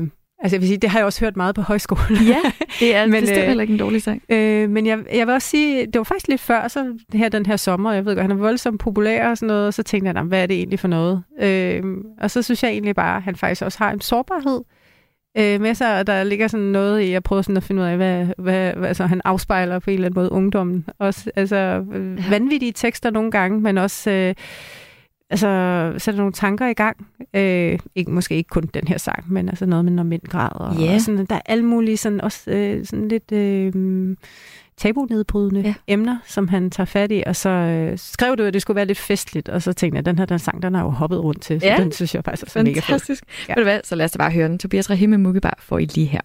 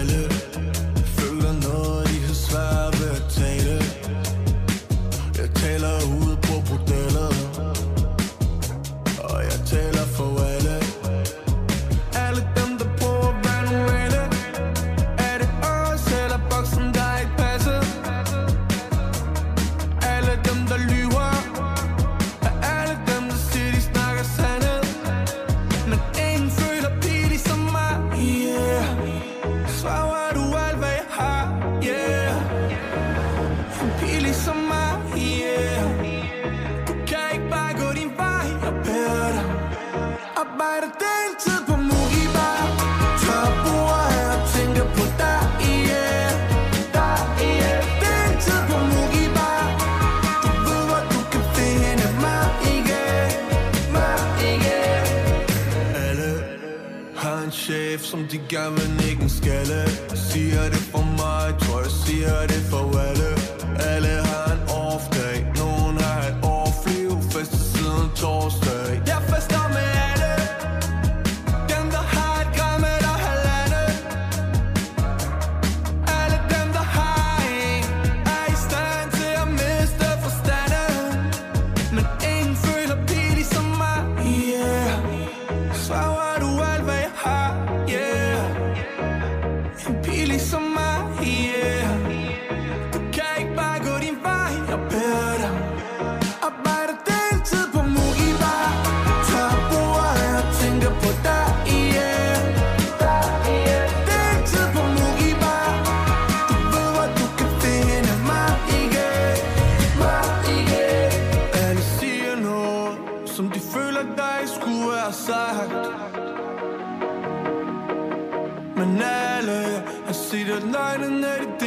side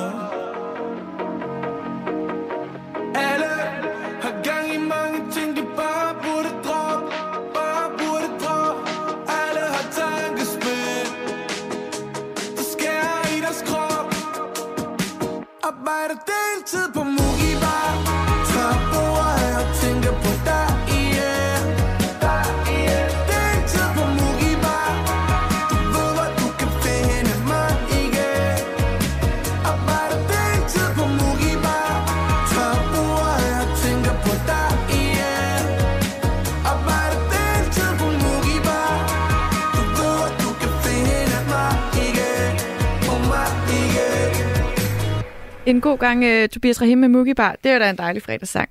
Ja. Yeah. Anja Fonseca, jeg har stadig dig på besøg, og vi har lige uh, været omkring nogle af dine uh, uh, meget personlige fortællinger, uh, for at lære dig lidt bedre at kende. Men altså, nu har jeg også lige lavet en lille leg, som vi leger her i fredagsmissionen. Den er lidt mere, um, den er lidt mere let. Ja.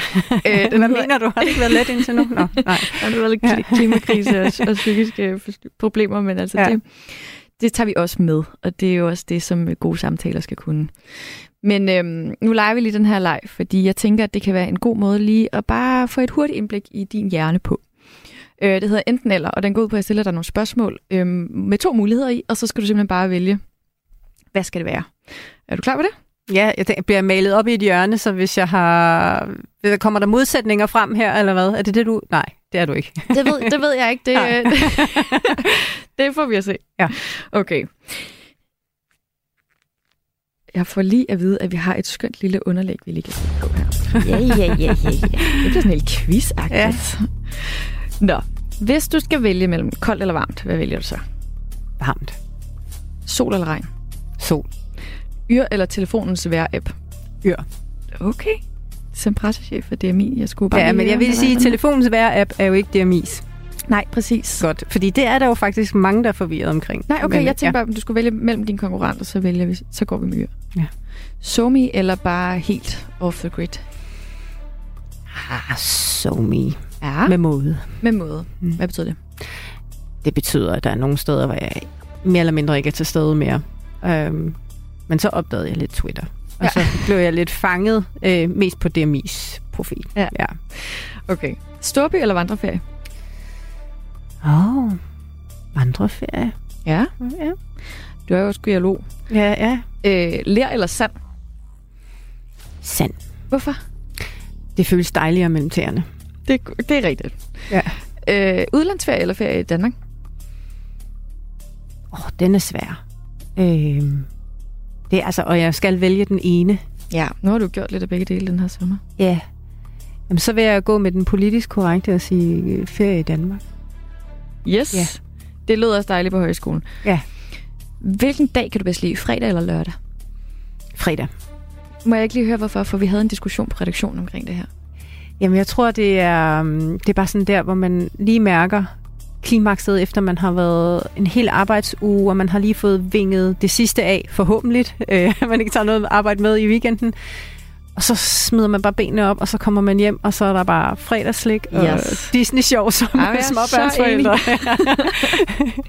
Jeg er helt enig. Jeg elsker fredag. Ja. Pap eller plastiksugerør? Altså, de er jo forfærdelige at drikke af papsugerør, men man kan vist ikke rigtig få andet mere, kan man? Nej, nej. Det Så tror kan jeg jo kun vælge papsugerør, selvom de er... Den de smuldrer lidt i munden på en. Ja, Ja. ja. øh, atomkraft eller masser af vindmøller? Øhm, jamen, der går jeg med...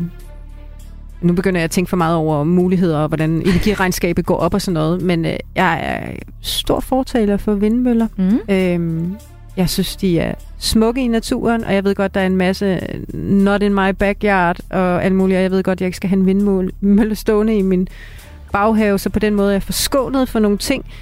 Men jeg synes helt ærligt, at de er pisse smukke i landskabet. Sådan. Ja. Det bliver totalt vindmøller. Ja. Okay, hvad er du så til at skrive i hånden eller på computer? Øhm, skriv på computer. Ja. Og hvad med at bade? Er det i pool eller i havet? I pool. Sådan der. Ved du hvad? Det var alt for nu. Ja. Tak skal du have, Anja. Så fik vi da lige, øh, bare lige lidt øh, flere øh, enten eller hos dig.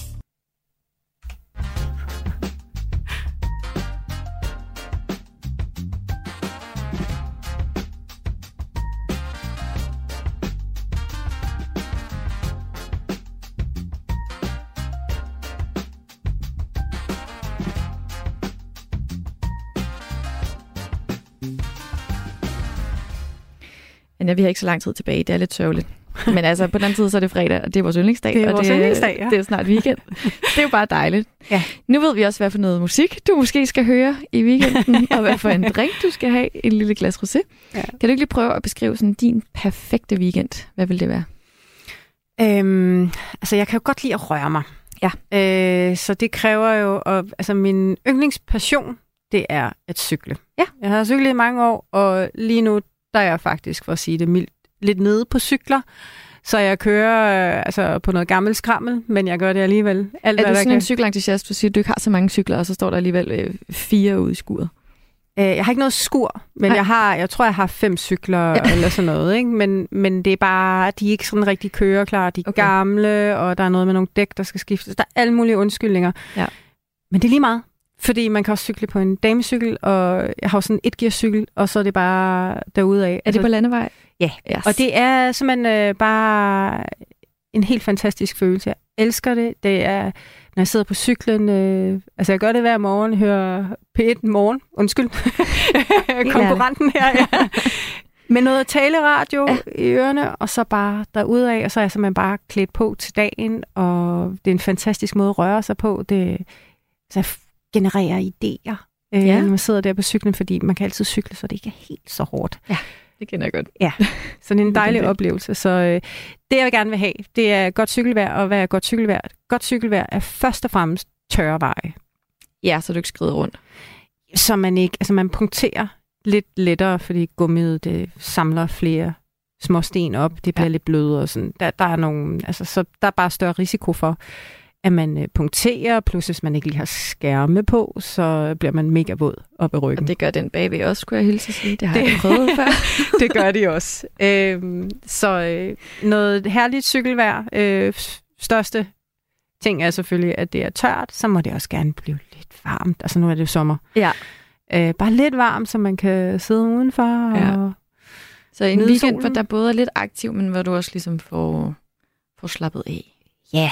Øh, altså, nu har jeg jo også en familie. De skal jo også ses. Det er altid lidt blandet, når man har en på 16, en på 6 år. Sådan ligesom lige at forene, hvad de har lyst til at lave. Ja, det er klart. Øh, og en mand. Øh, og så må jeg også med stor beklædelse sige, at nu skal jeg jo snart begynde rigtig på arbejde. Så det begynder også ja. ligesom at mase sig på ja. i øh, ens hjerne. Ja, ja det, det, det kryber ind på en, ligesom det tager noget tid lige at slippe det igen, ikke? Så, Ja. øh, ja. Hvad vil din hade weekend egentlig være? Øh, Det er så regn... Nej. det kan faktisk Jamen, også være hyggeligt En med weekend, hvor regnvejr. du skulle... Al, altså, hvad, hvad, alle de ting, du skulle i en weekend, som vil være den værste weekend. Ja, altså, jeg er sådan generelt sådan rimelig spontan. Jeg kan godt mm. lide, at der ikke er for mange planer. Fordi nogle gange, så kan det godt være, at man har lyst til noget helt andet, når man så står der. Yes. Øh, så hvis der var alt for mange aftaler, jeg havde lavet, som jeg lige pludselig måske ikke havde så meget lyst til, ja. øh, så ville det være irriterende. Jeg kan ikke pege på, hvad for nogle aftaler det skulle være. Det er jo meget sådan... Ja, det synes jeg ellers, du skal udfrit her i radioen. hvis man er sådan lidt humørrytter, ikke? Ja. Sådan, det kan også bare være, at man er lidt træt, eller man i virkeligheden bare hellere vil lave noget andet. Altså, ja. ja du så får sådan en, hvor det bare er en kalenderstyret weekend, og øh, du skal fra den ene aftale til den anden. Ja, ja. ja det, det kan godt blive sådan lidt for fast. Der, der er det sjovere, hvis det bare er noget, der spontant sådan opstår, øh, synes jeg. Ja, det kan jeg virkelig godt følge dig i. Mm. Jamen, øhm, Anja, så vil jeg slippe dig. Tusind tak for at have brugt den sidste time med mig. Det har været virkelig dejligt, og øh, nogle gode indsigter.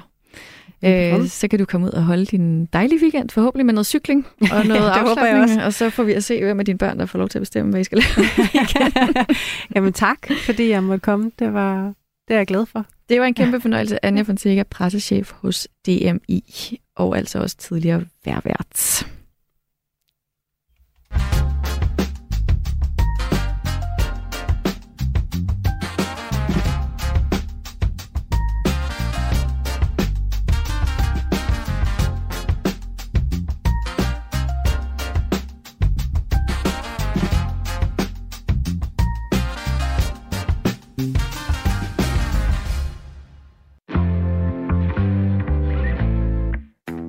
Portrætalbum. En gæst, et musikalbum og masser af gode historier. Jeg har ikke været til nogen fester, hvor at der ikke bliver spillet et nummer, der har været på en Absolute Music CD. Vært Anders Bøtter dykker ned i tiden, musikken og de minder, det sætter i gang hos gæsten. Hvorfor tror du lige, at det er The River, der har fulgt dig igennem livet? The River definerede mig som øh, ung mand. Lyt til et portrætalbum i vores app, når det passer dig. Radio 4 taler med Danmark. Du lytter altså til de sidste øh, fire minutter af fredagsmissionen den her fredag. Jeg hedder Cecilie Fuglendorf, og det har været en kæmpe fornøjelse at sende for dig i dag. Før jeg slutter helt af, så vil jeg lige øh, komme med mit bud på, hvordan weekenden bliver for et par kendte personer rundt omkring i verden. Altså, der er ikke længe til fyreaften, i hvert fald for mig, måske også for dig, måske har du ferie, måske har du allerede weekend. Øhm, men øhm, det kan godt være, at man ser ind i en weekend, som ikke er helt lige så fed, som den kunne have været. Og her er der især en person, jeg tænker på, der måske går på weekend med en lidt slukket energi. Øh, hun har i hvert fald en kæmpe trussel hængende over hovedet. Det er Nancy Pelosi, der er formand for repræsentanternes hus, som trods kritiske advarsler valgte at besøge Taiwan. Øh, Kina melder ud, at de vil sanktionere hende personligt og hendes nærmeste familie. Det har altså Kinas udenrigsministerium sagt. Det er lidt af en downer, må man sige. Øhm, Øh, Kina mener, at hun ved at besøge Taiwan underminerer Kinas suverænitet, og at hun derfor truer freden og stabiliteten i Taiwanstrædet. Så ja, god weekend til Nancy. Det er ikke sikkert, at den bliver helt lige så fed, som man kunne have håbet på.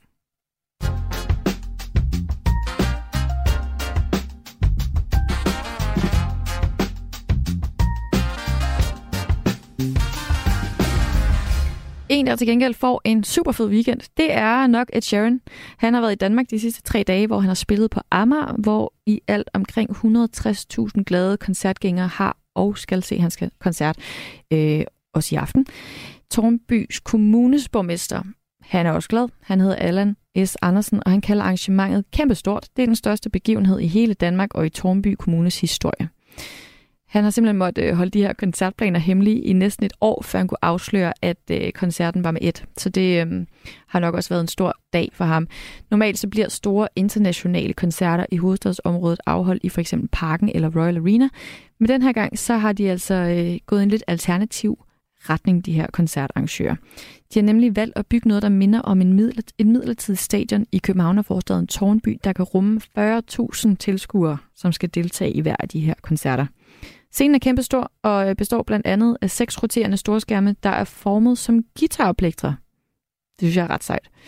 Og koncerten har altså fået rigtig gode anmeldelser. Ifølge BT så var Ed Sheeran i absolut topform. Øh, dejligt for dig, Ed Sheeran, at levere så stort et show. Vi håber ikke, det regner lige så meget i dag, som jeg ved, at det gjorde i går under koncerten.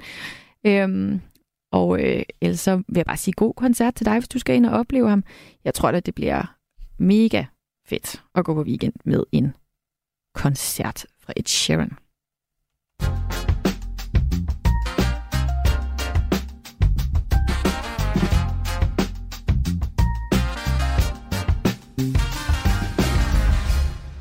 Det var alt, hvad jeg havde til dig i fredagsmissionen i den her omgang. Tusind tak for at have været med og lyttet med, og for at have budt ind. Det har været øh, en fornøjelse at sende for dig, og øhm, hvis du nu sidder og savner missionen, så skal du heldigvis ikke vente særlig længe, fordi allerede på mandag, så er Amalie og Tony altså tilbage på pinden og sende god gamle mission, som vi kender det. Og Anders Hagen, han er altså tilbage næste fredag.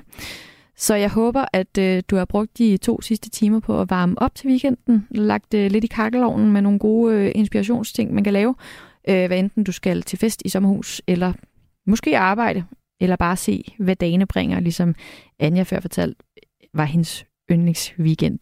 Jeg hedder Cecilie Fuglendorf, og øh, du lytter til Radio 4, og nu får du nyheder.